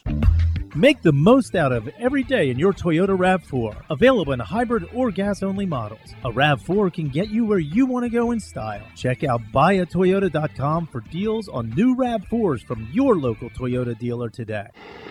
Check out PressBoxOnline.com every day to find daily winners and betting advice from Jeremy Kahn. And if you want some advice about life decisions that you probably shouldn't make, here's Glenn Clark. Well, all right then. Best uh, laid plans of mice and men. Unfortunately, uh, apparently Kendall Fuller is not going to be able to join us this morning. Uh, Griffin will deal with that and figure out what's going on. But that's all right because it means more of Stan and I, and we actually prepared and, and we, we need a mic. though. I only had like about, I only had about, you know, so much in me today. Oh, you know, you- I was you- counting on the Fuller thing. To, So you're saying we, I'm like, the, I'm like the winded, dance man. routine we, we uh, prepared earlier. You're not ready to do I- that I'm not now? ready to do that. No, no, no. we had- In fact, I might stand. I might start talking a little bit like Matthew. That's Oh, you might end up. you all right? Everything okay over there? I'm fine. You look like you've been struggling a little I bit this something morning. in my eye. My eye hurts. All right. Well, eye let's get that straightened up. Yeah. We'll have that Oh, you're an ophthalmologist? Yeah, I, I can. I can help in that. I'm so glad you asked. I can absolutely help in that department. Uh, I was wondering if um, the bummer is I was looking forward to chatting about how um, they were all fighting this week. Was the fighting Fullers. Well, no, I mean not just the. I mean everybody. It was uh, th- these teams practiced against each other. It was fight and fight and fight and fight. Um, and if you didn't see it yesterday, uh, Danny Johnson is a cornerback for the Commanders, and apparently strained his rotator cuff because he was body slammed by Mark Andrews during one of these fights uh, between these teams. So. I was a little bit worried that might some of this might carry over. Maybe that's the real reason why Kendall Fuller bailed. Is, Maybe, uh, yeah. Yeah, we're Baltimore. not- I'm not not- talking. we're yeah, not we're, we're pissed off about Baltimore right now. We're not doing any of that. Um, as these two teams were, it was things got very chippy between On these teams. both days? Both days. There was one. There was a big fight on the first day, and then there were a couple of fights on the second day. I, I you know, we, we remember Stan, of course, covering so many training camps in years past, and when they were doing two a days in in the worst of the heat. Yeah. I mean, it would get there would be There'd be in, some chippy in moments. inter-team fights regularly. I mean, regularly. We don't see nearly as much of that in recent years, or maybe it's because I don't go out there anymore. Well, what about this thing with the uh, Colorado? Uh, you know, Pr- Coach Prime is all ticked off at the players on his team. Okay. That didn't participate in the in the fights. Oh, I don't know anything about inter- that. What's the story? Inter-squad fights. Wait, yeah. What? Yeah. I don't know anything about this story. Deion Sanders. Go ahead. Well, yeah, I was, I was I was trying to see if I can find a video here for you. All right, I think I, I, think I've- I I've- do have one. I don't know about the. vi- I've got what I've got here is a story from ESPN. Uh, most football coaches preach about players keeping their cool in the dog days of August when temperatures and tempers both tend to flare. Not Deion Sanders. Not Deion Sanders. The Colorado coach upbraided some of his players Tuesday not for fighting, but for not fighting. A brief fracas followed Anthony Hankerson's touchdown run up the middle in a goal line drill when safety Jaden Milliner Jones grabbed the running back by his jersey and tossed him to the ground well after he scored. Massive offensive tackle Gerad Christian Lichtenhan, who packs 310 pounds onto a 6'10 frame, didn't appreciate the late aggression and let Milliner Jones know it. A lot of pushing, shoving, and hollering ensued as several teammates joined in, although many seemed to be simply trying to keep the peace. Some assistants ran into the fray and separated the players in the middle of the fight. Moments later, as the offense huddled, Coach Prime stepped in and let his players know he wasn't happy with what he had just witnessed. Quote, I seen two of you walking off over there, and you've got a key teammate fighting, Sanders groused. Where they do that at? Where they do that at? Not here, his players replied. Quote, if one fights, We we all all fight." fight. Sanders fumed. You understand that? I don't want to see you all walking off when somebody's fighting. Never again. I believe I have the video. Do you want to? Uh, I mean, I, I, I guess. I, don't I, know. I think there might be some NS uh, NSFW uh, sound at the very end. There's a there's a one player uses a curse word. Well, I don't know. If you Okay. do you think it's Just wanna get it- meaningful? Do you think? I, all I don't. Whatever. Whatever. Go ahead. I thought I had. All right. Never mind then. if one first it's Kendall Fuller, now it's the audio. It's just. It's, the, It's all conspiring. yeah, right. Rough end of against the. you. rough- It's all against you. Remember what you said about this? Maybe we needed to move on and. and now All right, I got it. Yeah. You sure? Yes. Okay. I seen two of y'all walking off over there, and you got a key teammate fighting. What they do that at? Nowhere. Nowhere. What they do that at? Not here. In one fight, we all fight. You understand that? No, sir. I don't want to see y'all walking off when somebody's fight. Yes, sir. Never again. Oh, God. Walk Sir. off. All right, come on. I was in that man. All right, so I'm I'm torn here. I'm torn here because I have no doubt that like an old school football person is like, hell yeah, that's Yeah. the way it works. Yeah. Whereas on the flip side, Yeah, you see this guy got body slammed by Mark Andrews. Right. Now he might miss six weeks. like the the stupidity of imagine a te- a fight between teammates, Teammates, right. being what sidelines one of them when you got to play TCU to open the season, and And wanting it to escalate to include more people, Correct. more potential for injury. And now is this going to continue to linger? And tomorrow is there still going to be more bad blood between the offense and the defense? Did those players sound? They didn't sound like Oh, they're, they- they're, they they went A uh, reluctant. Not here. yeah, right. not It was here. a They- very. Re- it was not a yes, sir. It was a very reluctant. Not here. not here, Like the way that like my son responds when I say, "Graham, what are you supposed to do? Clean my room." Like it definitely does not sound like a committed. "Yes, sir, Coach Prime, sir" type of response to it. Um, yeah, I, I, that's kind of, but we don't, we don't see fighting inner team fighting the same way, and I feel like that's because at some point the coaches have wised up and said we're not having that, Right. Like we're not having that anymore. Whereas once upon a time It's it too was much, too much, too many ways football players can get injured. You know, Earl Weaver used to always hate that that um, you know tit for tat when somebody would throw it at Mhm. you know I- his pitchers. He never wanted his Yeah, pitchers. we're not- we're not to- escalating this. Right, we're not escalating it. We're not getting one of our offensive players. correct. We're, like end- Eddie we're Murray. ending we're this. ending it. We're Right. ending this because nothing good and is it's coming. from it. smarter to end it. Correct. It's much smarter to end it because it doesn't help anyone. And then particularly when bad teams are involved that just don't care and have nothing to lose. If you're Like- really ticked off after the game, you take a shiv. That's and exactly out- everybody- outside the locker room. You've always said that. Of It's- course, Stan said that Of used to. course. Stan said actually. I don't was- want. I don't want my players fighting to get hurt. when there were but after issues yeah. when there were issues at WFBR, that's actually how Stan Yeah. handled them, Yeah. right? Like he would, always had a That's the way it had to have go. shiv right now. Now that's weird. I did not know you still carried it I with you to this shiv. day. I'm a bit surprised by that revelation.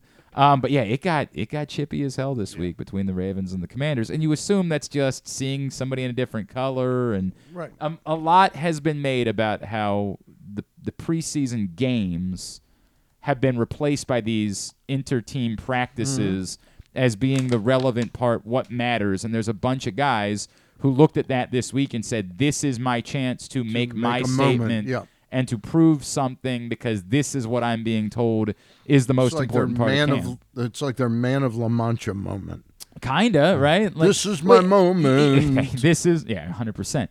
Um, I had this. Uh, I had Malik Hamm on the radio show last night, the Baltimore native uh, from City College, who's a rookie with the Ravens right now and is trying to figure out a way onto the team, and it's an uphill battle for him coming out of the Patriot League. But you know he ab- ab- abused, and I can't remember the name of the player for the Commanders that he beat the tar out of the other day, and like that's now viral, and now t- people are seeing it, and for him, it's not just that like the Ravens see it; it's that now it's on the internet, and perhaps there are. So I get it. Like this is these inter-team practices have been the things. I brought this up with Bo Stan. I'll give it to you. The Ravens have been seemingly allergic ever since J.K. Dobbins got hurt in a preseason game. It has has seemed to be a breaking point for the Ravens as a franchise. Now, I have said over and over again, I am in favor of it. I am good with the starters, the regulars not playing at all in the preseason because I just don't think there's nearly enough of a reward to make up for any risk at all of those guys getting injured in those situations.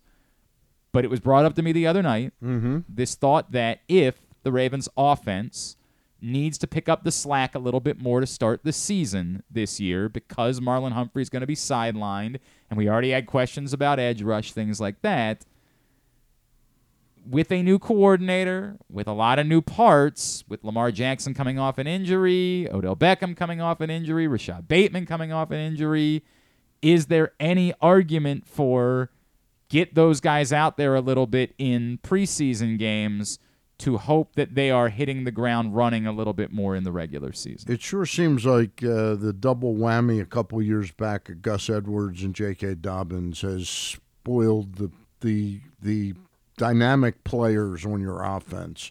Just simply aren't going to play. You know. Are you good? Are you good with that? Yeah, I, I I've got to be after watching that. You know. I I mean there and and you can chop it up any way you want to you know hiring new strength coaches uh, you know stretching more Mm-hmm. there was nothing that could have prevented that injury to J.K. Dobbins It was a you know. helmet to a knee. I, I, mean, like just, that's it happens it- in football That's the way it goes, right? Like it was against Washington two years ago, and it was a little bit later. Like the argument you could make was you already knew at that point that J.K. Dobbins he was going into his second season. You knew he was a significant player on your team, and if I remember correctly, it was in the second half. Of Was that it really? I thought it was like the second quarter. Maybe it was late in the second quarter. What? It was not like the It first wasn't the series first of or the game, second series, right? yeah. So the the argument that a lot of people were making at the time was why was J.K. Dobbins and wasn't still that in, in the, the game? same game that Gus Edwards got or hurt? was Edwards a different game I don't remember the Gus Edwards. I just I know the I, double whammy of I, that I say I know as a fact that the J.K. Dobbins thing yeah was influential in John Harbaugh's way of thinking. no was, question It was only six minutes into the game. It It was, was only it was six the minutes. first I thought it was. yeah. I thought it was more into the game than it was than that. So, you know, even don't that. let the don't let the facts get in the way yeah, of of a good story, yeah. hundred percent. Right? No, I'm completely wrong about it. and I will acknowledge that. Unlike other people, we just you know keep going. I mean, the double whammy of that and the, the complications with Ronnie Stanley, it was like that team was Yeah, shot in correct. the foot at the beginning of the season. Oh no, it felt like that team carried a, a, a black, cloud cloud over it entirely, and obviously Lamar Jackson ultimately got hurt every week too. for a little while. That was a smart thing to do, and then I'm you know. kidding. I didn't. I didn't jinx them. All right, you jerk. Um, I I still I'll maintain this en- entirely, right? Like I, it is weird to me. I I stand. I watched Reed and I were doing the show on Sunday, and I looked up at the TV and I see Patrick Mahomes on on dome turf. Yeah. Like what sliding on dome turf in a preseason game? I'm like, what in the world is going on here? Like what?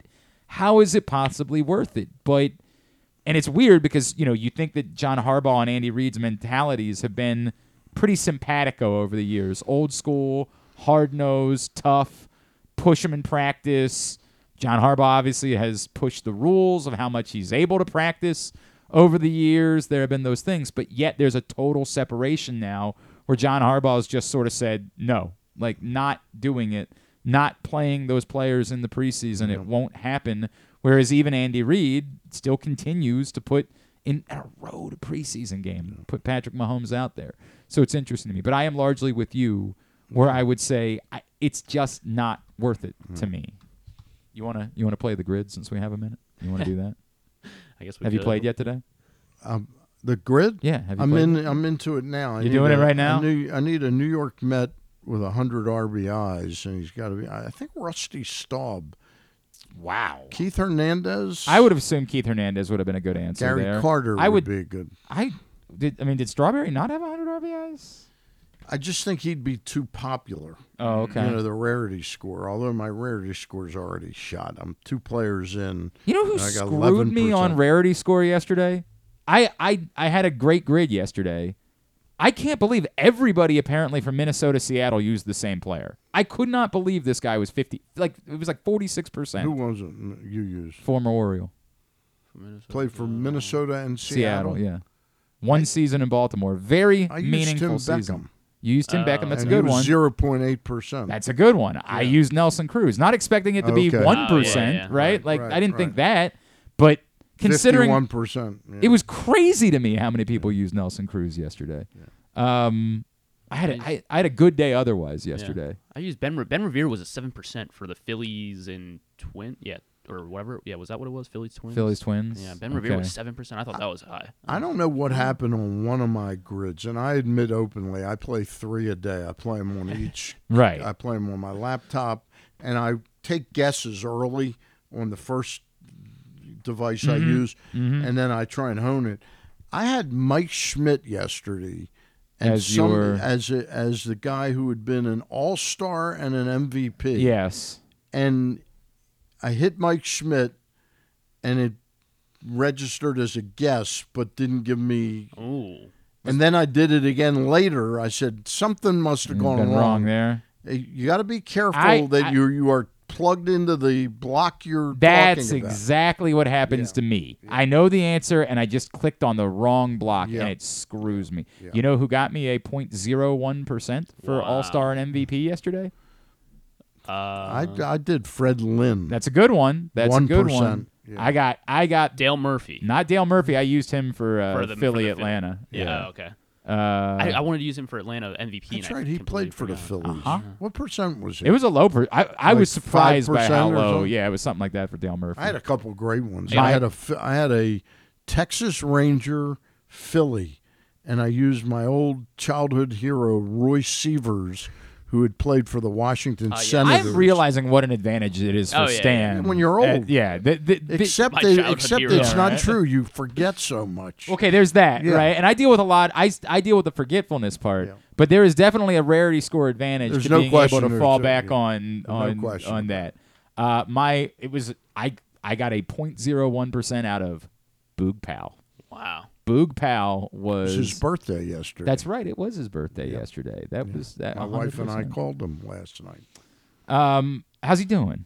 He's doing great. I man, I got to tell you, we had. I don't think I've ever talked to you about this conversation during the pandemic. Yeah. we invited. I don't even remember why. Was it? Was there an anniversary that we would have invited Boog on during the pan?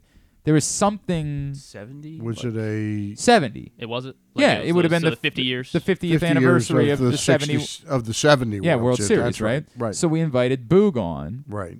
And he was very sad, and I was worried about Boog. Like I, I kept Well, he had to a lot going on. His wife passed away. He and lost a daughter. and he and he said, "Look, I'm just here by myself, and I have." Yeah. And I said, "Boog, I'll call you every day if you'd Yeah. like. Like, I'll t- you're Boog Powell. I need you to know if you'd like me to call you every day, I will call you every day until this thing is over." And so we had this idea that maybe we set up a phone tra- a phone chain, Like a Boog that ev- palometer. uh, where every everybody takes a turn calling Boog that day. Yeah. They check in on him. I'm glad he's doing well. He's doing good. I'm glad to hear that. His Love son's him. coming into town today. His son was in a terrible car accident about Jesus six months Christ, ago. I didn't Yeah. know that. Yeah. Man. And he lost another daughter. He's had a rough Oh, three, God. four years. yeah. God, I'm sorry to hear that. But he's a Oh. strong guy. He's a strong He's Boog Powell. I mean, he could lift the city if we needed Yeah. him to do that. Yeah. All right, who you use? uh, So you're playing right now. I'm playing. Yeah, I'm gonna. I'm not gonna. I want to think about it. All right, all right. Then I won't. I won't ruin anything. I won't ruin anything. then. Washington. I need a Washington National and a Cincinnati Red. I got a uh, my uh, my best play so far today has been a 0.3 percent on my Red Brewer. That's been my best Red play today. Brewer. Again, using a former Oriole in that spot. Okay. Red Brewer. I won't say it out loud. I'll write it down. Uh, Uh, no. don't oh, write I it know. down. Yes, Don't yeah, I, write think, I think I I know. don't, I don't know. Do you know? It- yeah, uh, like recent. Write Oreo? down who you think. No, not a recent Oreo. Oh, okay. Not a recent Oreo. at all. I will- Well, this, this is is who? this is the one that I used. I used. Don't look, Stan. I'm not trying to give it away to you. I don't even- I used oh, okay. that guy. I- I was thinking that. That would have been a good one. Yeah. Undoubtedly, that would have been a good one. But this one got I me didn't see point- either one. 0.3 percent. Mine probably would not be 0.3 on the grid. Uh, yeah, because it's just more modern. I think you're right Oh about yeah, that. really high. 14 percent. Eee, not a good. Not a good should have used. Did Walter guy. Johnson play for the Brewers and the Mets? Hmm. I don't know. The Brewers didn't exist then. Yeah, what are you Neither did talking the about? Mets. Yeah, right. What are we Neither did doing the here? Mets. I was yeah, what am I? checking- What I was am checking to see if you were why, paying attention. Why am I? I'm like thinking through it for a second. I'm like, wait a second, not a chance. He wanted you to waste your guess. Let me get. Let me see. Did you see the stat that was going around last weekend about uh, George Kirby's start? No. Oh my God! Hang on a second. There. So of course George Kirby was brilliant on uh, Saturday night against the Orioles, but unfortunately for him, lost one nothing in extra innings. Uh, George Kirby in that game, of course, pitched nine innings. Mhm. Sorry. Tonight, the Mariners, not George Kirby. This is from OptaStats. The Mariners pitched 10 plus innings, Right. allowed fewer than five hits, no earned runs, no walks, no extra base hits.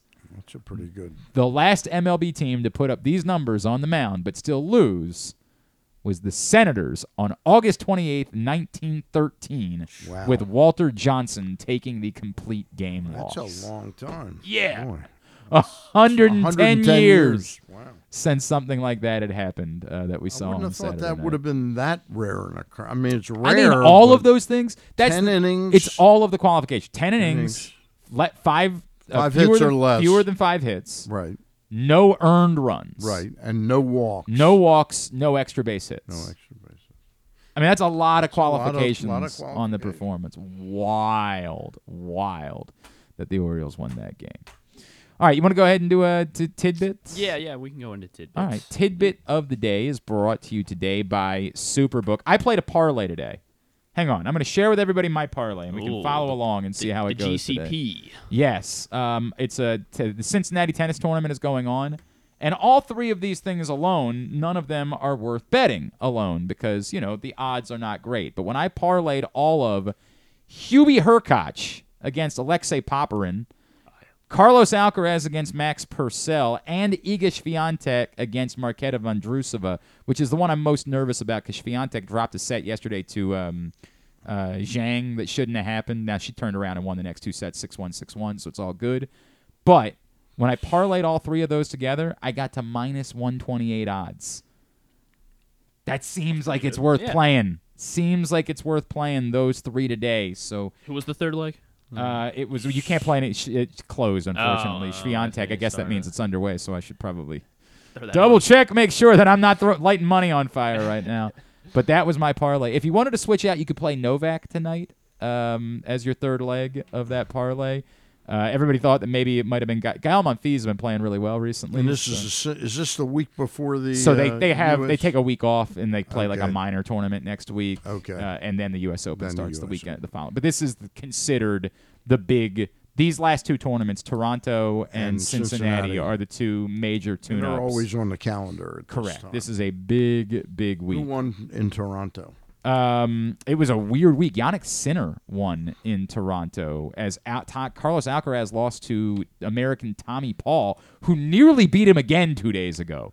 Tommy Paul pushed Carlos Alcaraz to a third set again. Wow. In the last two weeks, Tommy Paul has taken three sets from Carlos Alcaraz. It's the weirdest, b- most bizarre thing you could ever possibly imagine. Um, but yeah, so that's what I'm playing. And if you wanted to switch in Djokovic for who's playing Taylor Fritz tonight, you could do that. I I don't know. I it's Djokovic. He'll probably be okay. But you just Taylor Fritz, an American playing you an don't like American tournament. I you know I just have a, a hinky court? feeling. Or you could switch in Zverev against um, Mannarino. If you wanted to do that, I just uh, I'm I, as a rule I don't bet on Zverev because I never want to see him win. So that's where I am. But a nice little parlay that I built over at Superbook, superbook.com. Use the code GlennClark23 or if you're feeling charitable, Stan Charles 23 too. 20 Stan Charles 23 also, not 23 2. Stan Charles 23 Ah. also. He's I see what you're doing yeah, right, I'm, yeah, right. I'm trying to screw it up. It's so you know. Stan Charles twenty three. That's all. That's it. Very Yes, similar to Glenn Clark. Exactly right. 23, only it's got and my what name. and what you'll get is a first bet match up to two hundred fifty dollars. You'll get it matched in free bets. So again, go to superbook.com or download the Superbook app.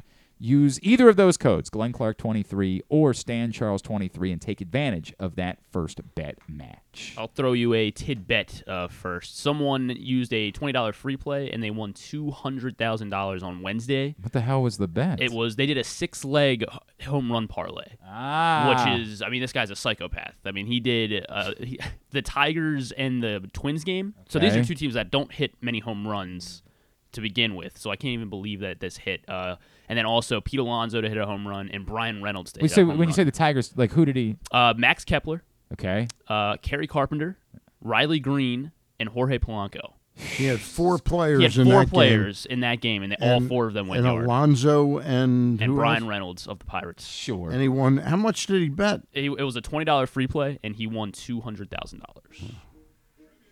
Sure. Yeah. Sure. I mean, it's Pretty not a bet I would ridiculous. ever be able to like. Yeah. I that's Well, someone if who's was a free play. Yeah, I guess, but I mean, it's, it's so bizarre. God. Go ahead. Uh, so well, well, since I'm looking at the betting page, uh, someone has a uh, rookie of the year parlay, like across, or actually, though they had a bu- couple NBA awards, they had the uh, they had I think they had the NHL rookie of the years awards, and they had Bryce Young to be the first quarterback drafted, and they had Gunnar and Corbin Carroll to be the AL and NL rookie of the year. So I got a buddy who was at my party on Saturday who said to me, "By the way, I I've got a ticket on Gunnar and Corbin Carroll," and I Mm. said, "What's the payout right now?" And he was like, "I'm not going to look. I'm holding the ticket." And I was like, "God, I okay, like okay, I get that I there's mean, just Josh Jung is still the favorite. well, but you know, it's he's going to miss the rest of the year. That's year. what I'm saying. Like I, I understand the thought process between behind holding the ticket, but yeesh, if there's money offered right now, I'd probably just take it. Uh, I'm not seeing a uh, cash out option, but they would win. Sit, they put ten dollars on this long parlay, and uh, they would it would pay out six point seven grand. Uh, if uh, Gunnar and Corbin Carroll do indeed, because they got he got both of them at plus odds earlier in the season. All right, uh, Uh, Igor Swiatek and Vondrusova are tied at five five in the first set, so I might be a little yeah. distracted by my nervousness here. Uh, yesterday, forward. Julio Rodriguez had another great game against the uh, Royals. I believe he went uh, five for five, right? Yeah, he, he is the first player with a uh, five hit day after a four hit night game. So he had had a five hit day So game. he had yesterday. nine hits in- nine yeah. hits in essentially like Of 18 course, hours. you know who he hit that three-run homer off of? Carlos Hernandez, Mm. who has since I was promoting him as the guy Mhm. the Orioles Yeah. should have acquired. He's been absolutely awful. Mm. I, awful. By the way, a lot of people talking this week about well, you can't, you can never put uh, Fujinami back into a leverage situation again, and like I hear you, but somebody's got to go in in these leverage situations. Like if there were four other good options, I really the, the only time I've been pissed at Brandon's usage of Fujinami was the game last week. Who were we playing last week in the middle of the week? Uh, oh, the Astro series, yeah, the Astro series Yeah. is when he walked two batters in a row. Now, and and I had the audacity to ask Brandon, who I've asked a thousand questions Right. to, and he's always been respectful. He like totally blew me off. I said, I'm just want, trying to get your thinking on why you take him out after three walks, Mhm, but not of- after two walks, Right. because the question to me wasn't, do I want Fujinami pitching to the number nine hitter in that team? It was Maldonado. Okay. It was, do I want Michael Baumann facing Maldonado with with one base Right, open, or or the next Maldonado batter, yeah. versus Altuve, Mhm. which was it, to me it was idiotic. It really was. And of Well- course, Altuve. Uh, Yep. He, He- walked I- Maldonado. I hear and- he's good, Altuve. I hear Yeah, he's, a good pretty baseball player. Even when the trash cans aren't That's- banging. well, we don't know that, but yeah, I hear you. All right. Last time a player had a five hit day game after a four hit night game, 2002. You think I'm going to guess who it? Ichiro. No, not Ichiro. Stan, you want one guess?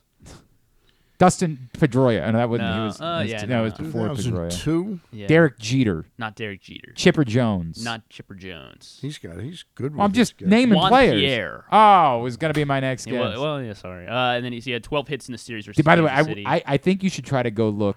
We had Jonathan Mayo on yesterday, and I was asking him about Enrique Bradfield, and he said, "Well, if you believe in him, he's Kenny Lofton." And my face, like if I need to see what my face looked like, because the moment I heard that, I was like, Like I was so obsessed with Kenny Lofton. He was a great player. God, he was one of my favorite baseball players of all time. By the way, Keith Hernandez never drove in 100, 100 runs, for really? the Mets. One of the, about the first guy you mentioned did though. I used him. He got me a good percentage. Oh, uh, uh, Rusty Staub. Rusty Staub. I used Rusty, but now I wish I had saved Rusty for the Nash the Nationals Met. Mm, Those right, Montreal right. Expo players. Yep, 100%. hundred percent. Uh, Bo- or uh, Julio. oh, man, I just gave it away. Way to go! Yeah, way to go, man. B- banner close of the show for Griffin. Julio Rodriguez Yes, uh, now can't get the audio to work. Gives away the answer. Oh, piss! Swiatek just got broken. Just forget it. I'm done. I'm done. You you had Swiatek? Yes, Over I have Rodriguez? Swiatek. It's Okay. the first leg of my. I'm gonna lose my parlay on the first leg. Well, good thing you gave out another one. You can just uh, Lose on the first set anyway. Yeah. Uh, he is- joins the he he is the first he's the second player ever to have 20 home runs and 20 stolen bases in his first two career seasons. He joins Julio Rodriguez. what uh, Julio Rodriguez Uh, is, who I was saying did right, that. Is who He's the joined- one who's accomplished yes, it. and he joins God, I'm not good. Barry Bonds. not Barry Bonds. It ha- it's this he also did it this year. He also did it this year. Yeah, It- wait, say it again. Say the numbers for 20 home runs, 20 stolen bases, first two seasons. in both of his And- first two and- seasons. Yeah, in both of his first two. So then it would be um. Oh my God! I did. I I almost started saying his name. Jesus.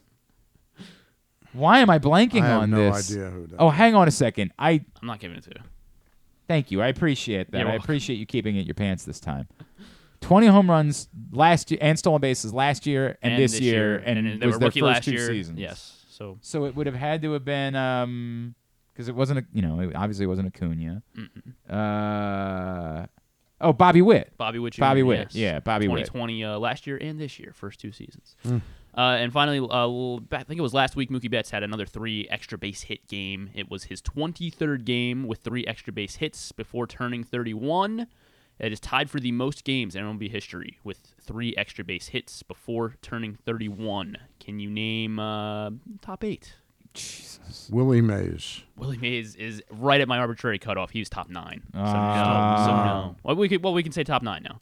Okay. Okay, Willie Mays. Alex Rodriguez. Alex Rodriguez is in the top eight. He had 18 such games before he turned 31.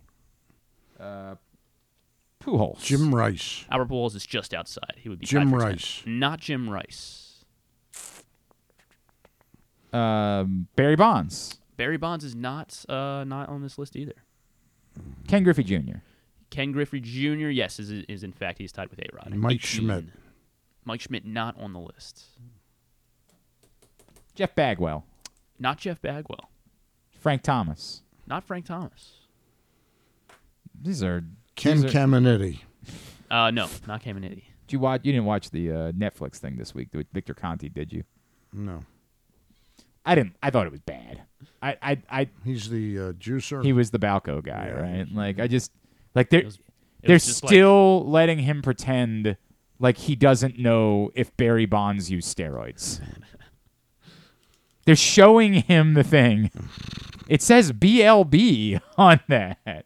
Well, I don't know. You're gonna have to talk to Greg Anderson. I have no. I'm like, what is the purpose of this? Yeah. Like, what are we doing here?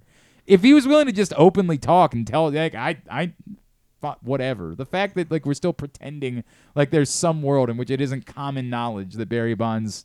Uh, anyway, Pete, Um, Pete Rose. Not Pete Rose. Oh, that's a good one. Yeah, that's a good guess. um, Ted Williams. Uh, not Ted Williams. Oh, he went to war. Yeah, God, I always forget that. Mm. Uh, Stan Musial. Stan Musial is also just outside the top ten, top Man, nine here. This is a tough one. This is a tough one. How about Frank Robinson. Not Frank Robinson. Hank Aaron? Not Hank Aaron. So, boy, this is really a different type of player. Uh, should we be doing old timey baseball names or Uh, there's a couple on there. How yeah. about Will Clark? Not Will Will Clark. Clark? Uh, so old timey baseball names. Let's go. Duke Snider. Not Duke. Mel Ott. Not Mel. I love Mel Ott. Rocky Colavito. Not Rocky. Eddie Mathews. Not Eddie Mathews. What read what what are, what are we trying to Three do? extra base hits in a game. 20, 23 eight- times. Yeah, so all these guys have done it eight Ty times. Cobb. Not Ty Cobb. Tris Speaker. Not Tris Speaker. Nap Lajoie. Not Nap Lajoie. God damn it. Willie McCovey. No, not Willie McCovey. Jimmie Foxx. Jimmie Foxx is on the list. Hey! He is Lou Brock. Third place on this list. Uh, not Lou Brock. Not They're- Lou Brock. They're more old timey baseball Wait a names. minute, Yes, hold there's two on. more. Not Lou Brock. Not Lou Brock. Did we say Cap Anson? Not Cap Anson. I love naming old timey baseball players. These I don't- guys are more like really well known. What do you mean they're more throughout, throughout Al, base- Ro- Al Rosen. Not Al Rose. Well, okay, okay, so are they really not old timey? They're Well, more they like- are old timey. Well, I Jimmy don't know what you Foxx. think. We got Jimmy. Yeah, Foxx. we got Jimmie Foxx. Mickey Mantle. Uh, even older. Okay, so that is old timey then. Jackie Babe Ruth. Rob- Jackie Robinson. Babe Ruth, Babe Ruth. not Jackie Robinson, unfortunately. Yeah, Babe Ruth though Lou is on the Gehrig. list. Lou Gehrig is who Mookie Betts is tied with, 23 games before turning 31. Are those all the old timey Those are baseball all the names? old timey guys, and we have All right. Well, two if Lou Gehrig did it, then Cal Ripken Yeah, did it. right. He did everything better than Lou Gehrig. Yeah, I, th- this list. I mean, there's a lot of Yankees on this list, which sucks. All right, well, hang on. Yeah. There's two more. You There's said? two more. They're no longer active, but they are modern players. And are there more Yankees? Yes, they've actually. both How are. could Derek Jeter possibly be? He's on not this on the list? list. He's Uh, not right. on the list. Two more. He just got he got you know non extra base hits. Probably. Somehow it's Aaron Judge already. It is not Aaron Judge, not yet. He did it I guess he'll be 23 31 soon. times mm-hmm. before the age of 31. 31. This is he was a Yankee. this is interesting. Joe Pepitone. Not Joe Pepitone. Too old. Don old. Mattingly, Not Don Mattingly. Too old. Jason Giambi, Too old. Too old. Oh, so it's more modern. Yeah, more modern. very modern. Mark Teixeira. Mark Teixeira's on this list as well. S. 18 games for Mark Teixeira. How about Judge? Not Aaron Judge yet. Yeah. Well, I don't think he'll make the list because he doesn't. I'm not sure how many he's at right now. Uh, Giancarlo Stanton. Not Stanton. They're not active. They're, They're not, not active. active. but they're very modern. hmm Um, Bernie Williams, Not Bernie Williams. Paul O'Neill, Not Paul O'Neill. Scott More Brosius. Scott more Brosius. modern. Bernie Williams and Paul O'Neill. Yankee. Why am I blanking here? Do we do we His his career kind of fell off after he left the Yankees. career kind Alfonso Soriano. Not Alfonso Soriano. That's a good career guess. kind of fell off after he left the Yankees. Not really kind of. Pretty much did. It really did fall off. Yes, but he was great with the Yankees. When you tell me, I'm gonna. Uh, I know. with Mm. Curtis Granderson, Close. Not Curtis Granderson. But that type He's an of infielder. player. Yeah. infielder. Not Willie Randolph. Not Willie You Randolph. said is more modern. All right, I'll, I'll kick myself, but go ahead. Uh, uh, Robinson Cano. Oh damn, Robinson I mean, he didn't Cano. fall off. uh, fall- I mean, I, don't like know. He wasn't great with Seattle. nah, he was still a pretty good player at that point. You made it seem like it totally fell off. And that was the only one we missed. Yes, Robinson Cano. was we one named the about a thousand Yeah. guys in the Mookie, process. Lou Gehrig. Jimmie Foxx, Babe Ruth. I didn't. I don't Cano, think I got Teixeira, one player. A Rod. You got uh, Babe Ruth, didn't you? I don't know. I don't know. That, I don't that know. was a little too difficult. eh? It was too too broad. All right. Know your extra base hits, Dan. Here's what's coming up totally tubular wise. Tubular is brought to you by your local Toyota dealer, buyatoyota.com. The Toyota Tacoma comes in a range of models and trim lines, so you can choose the perfect Tacoma to reflect your unique personality and driving habits.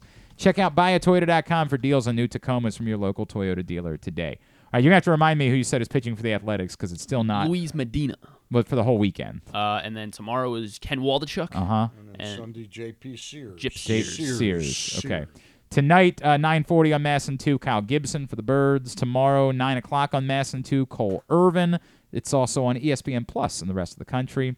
And on Sunday, 4 o'clock on MASN 1, because the Nationals play the um, Little League uh, uh, Classic game on Sunday on, night. on ESPN. Yes, uh, Kyle Bradish goes on Sunday By the way, uh, Bowie home this weekend. as well. Yeah, A chance to Yep. see Jackson Holliday. And they got Grateful Dead night tonight, and they have something else going on this weekend that I remember being excited about, but I've already forgotten what it was. Sorry, I can check. Jackson Holliday. That's They do have Jackson Holliday. That is true.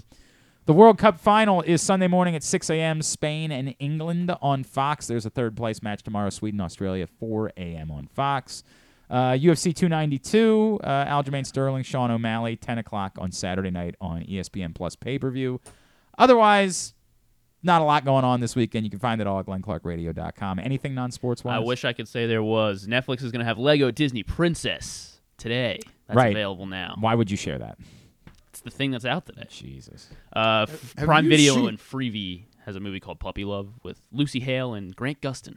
Have you seen the uh, Yogi Berra movie? I have not. I've heard several people Yes. told me it's a pay, but you have to pay for it. They, yeah, it's like on demand, Yeah. right? Okay.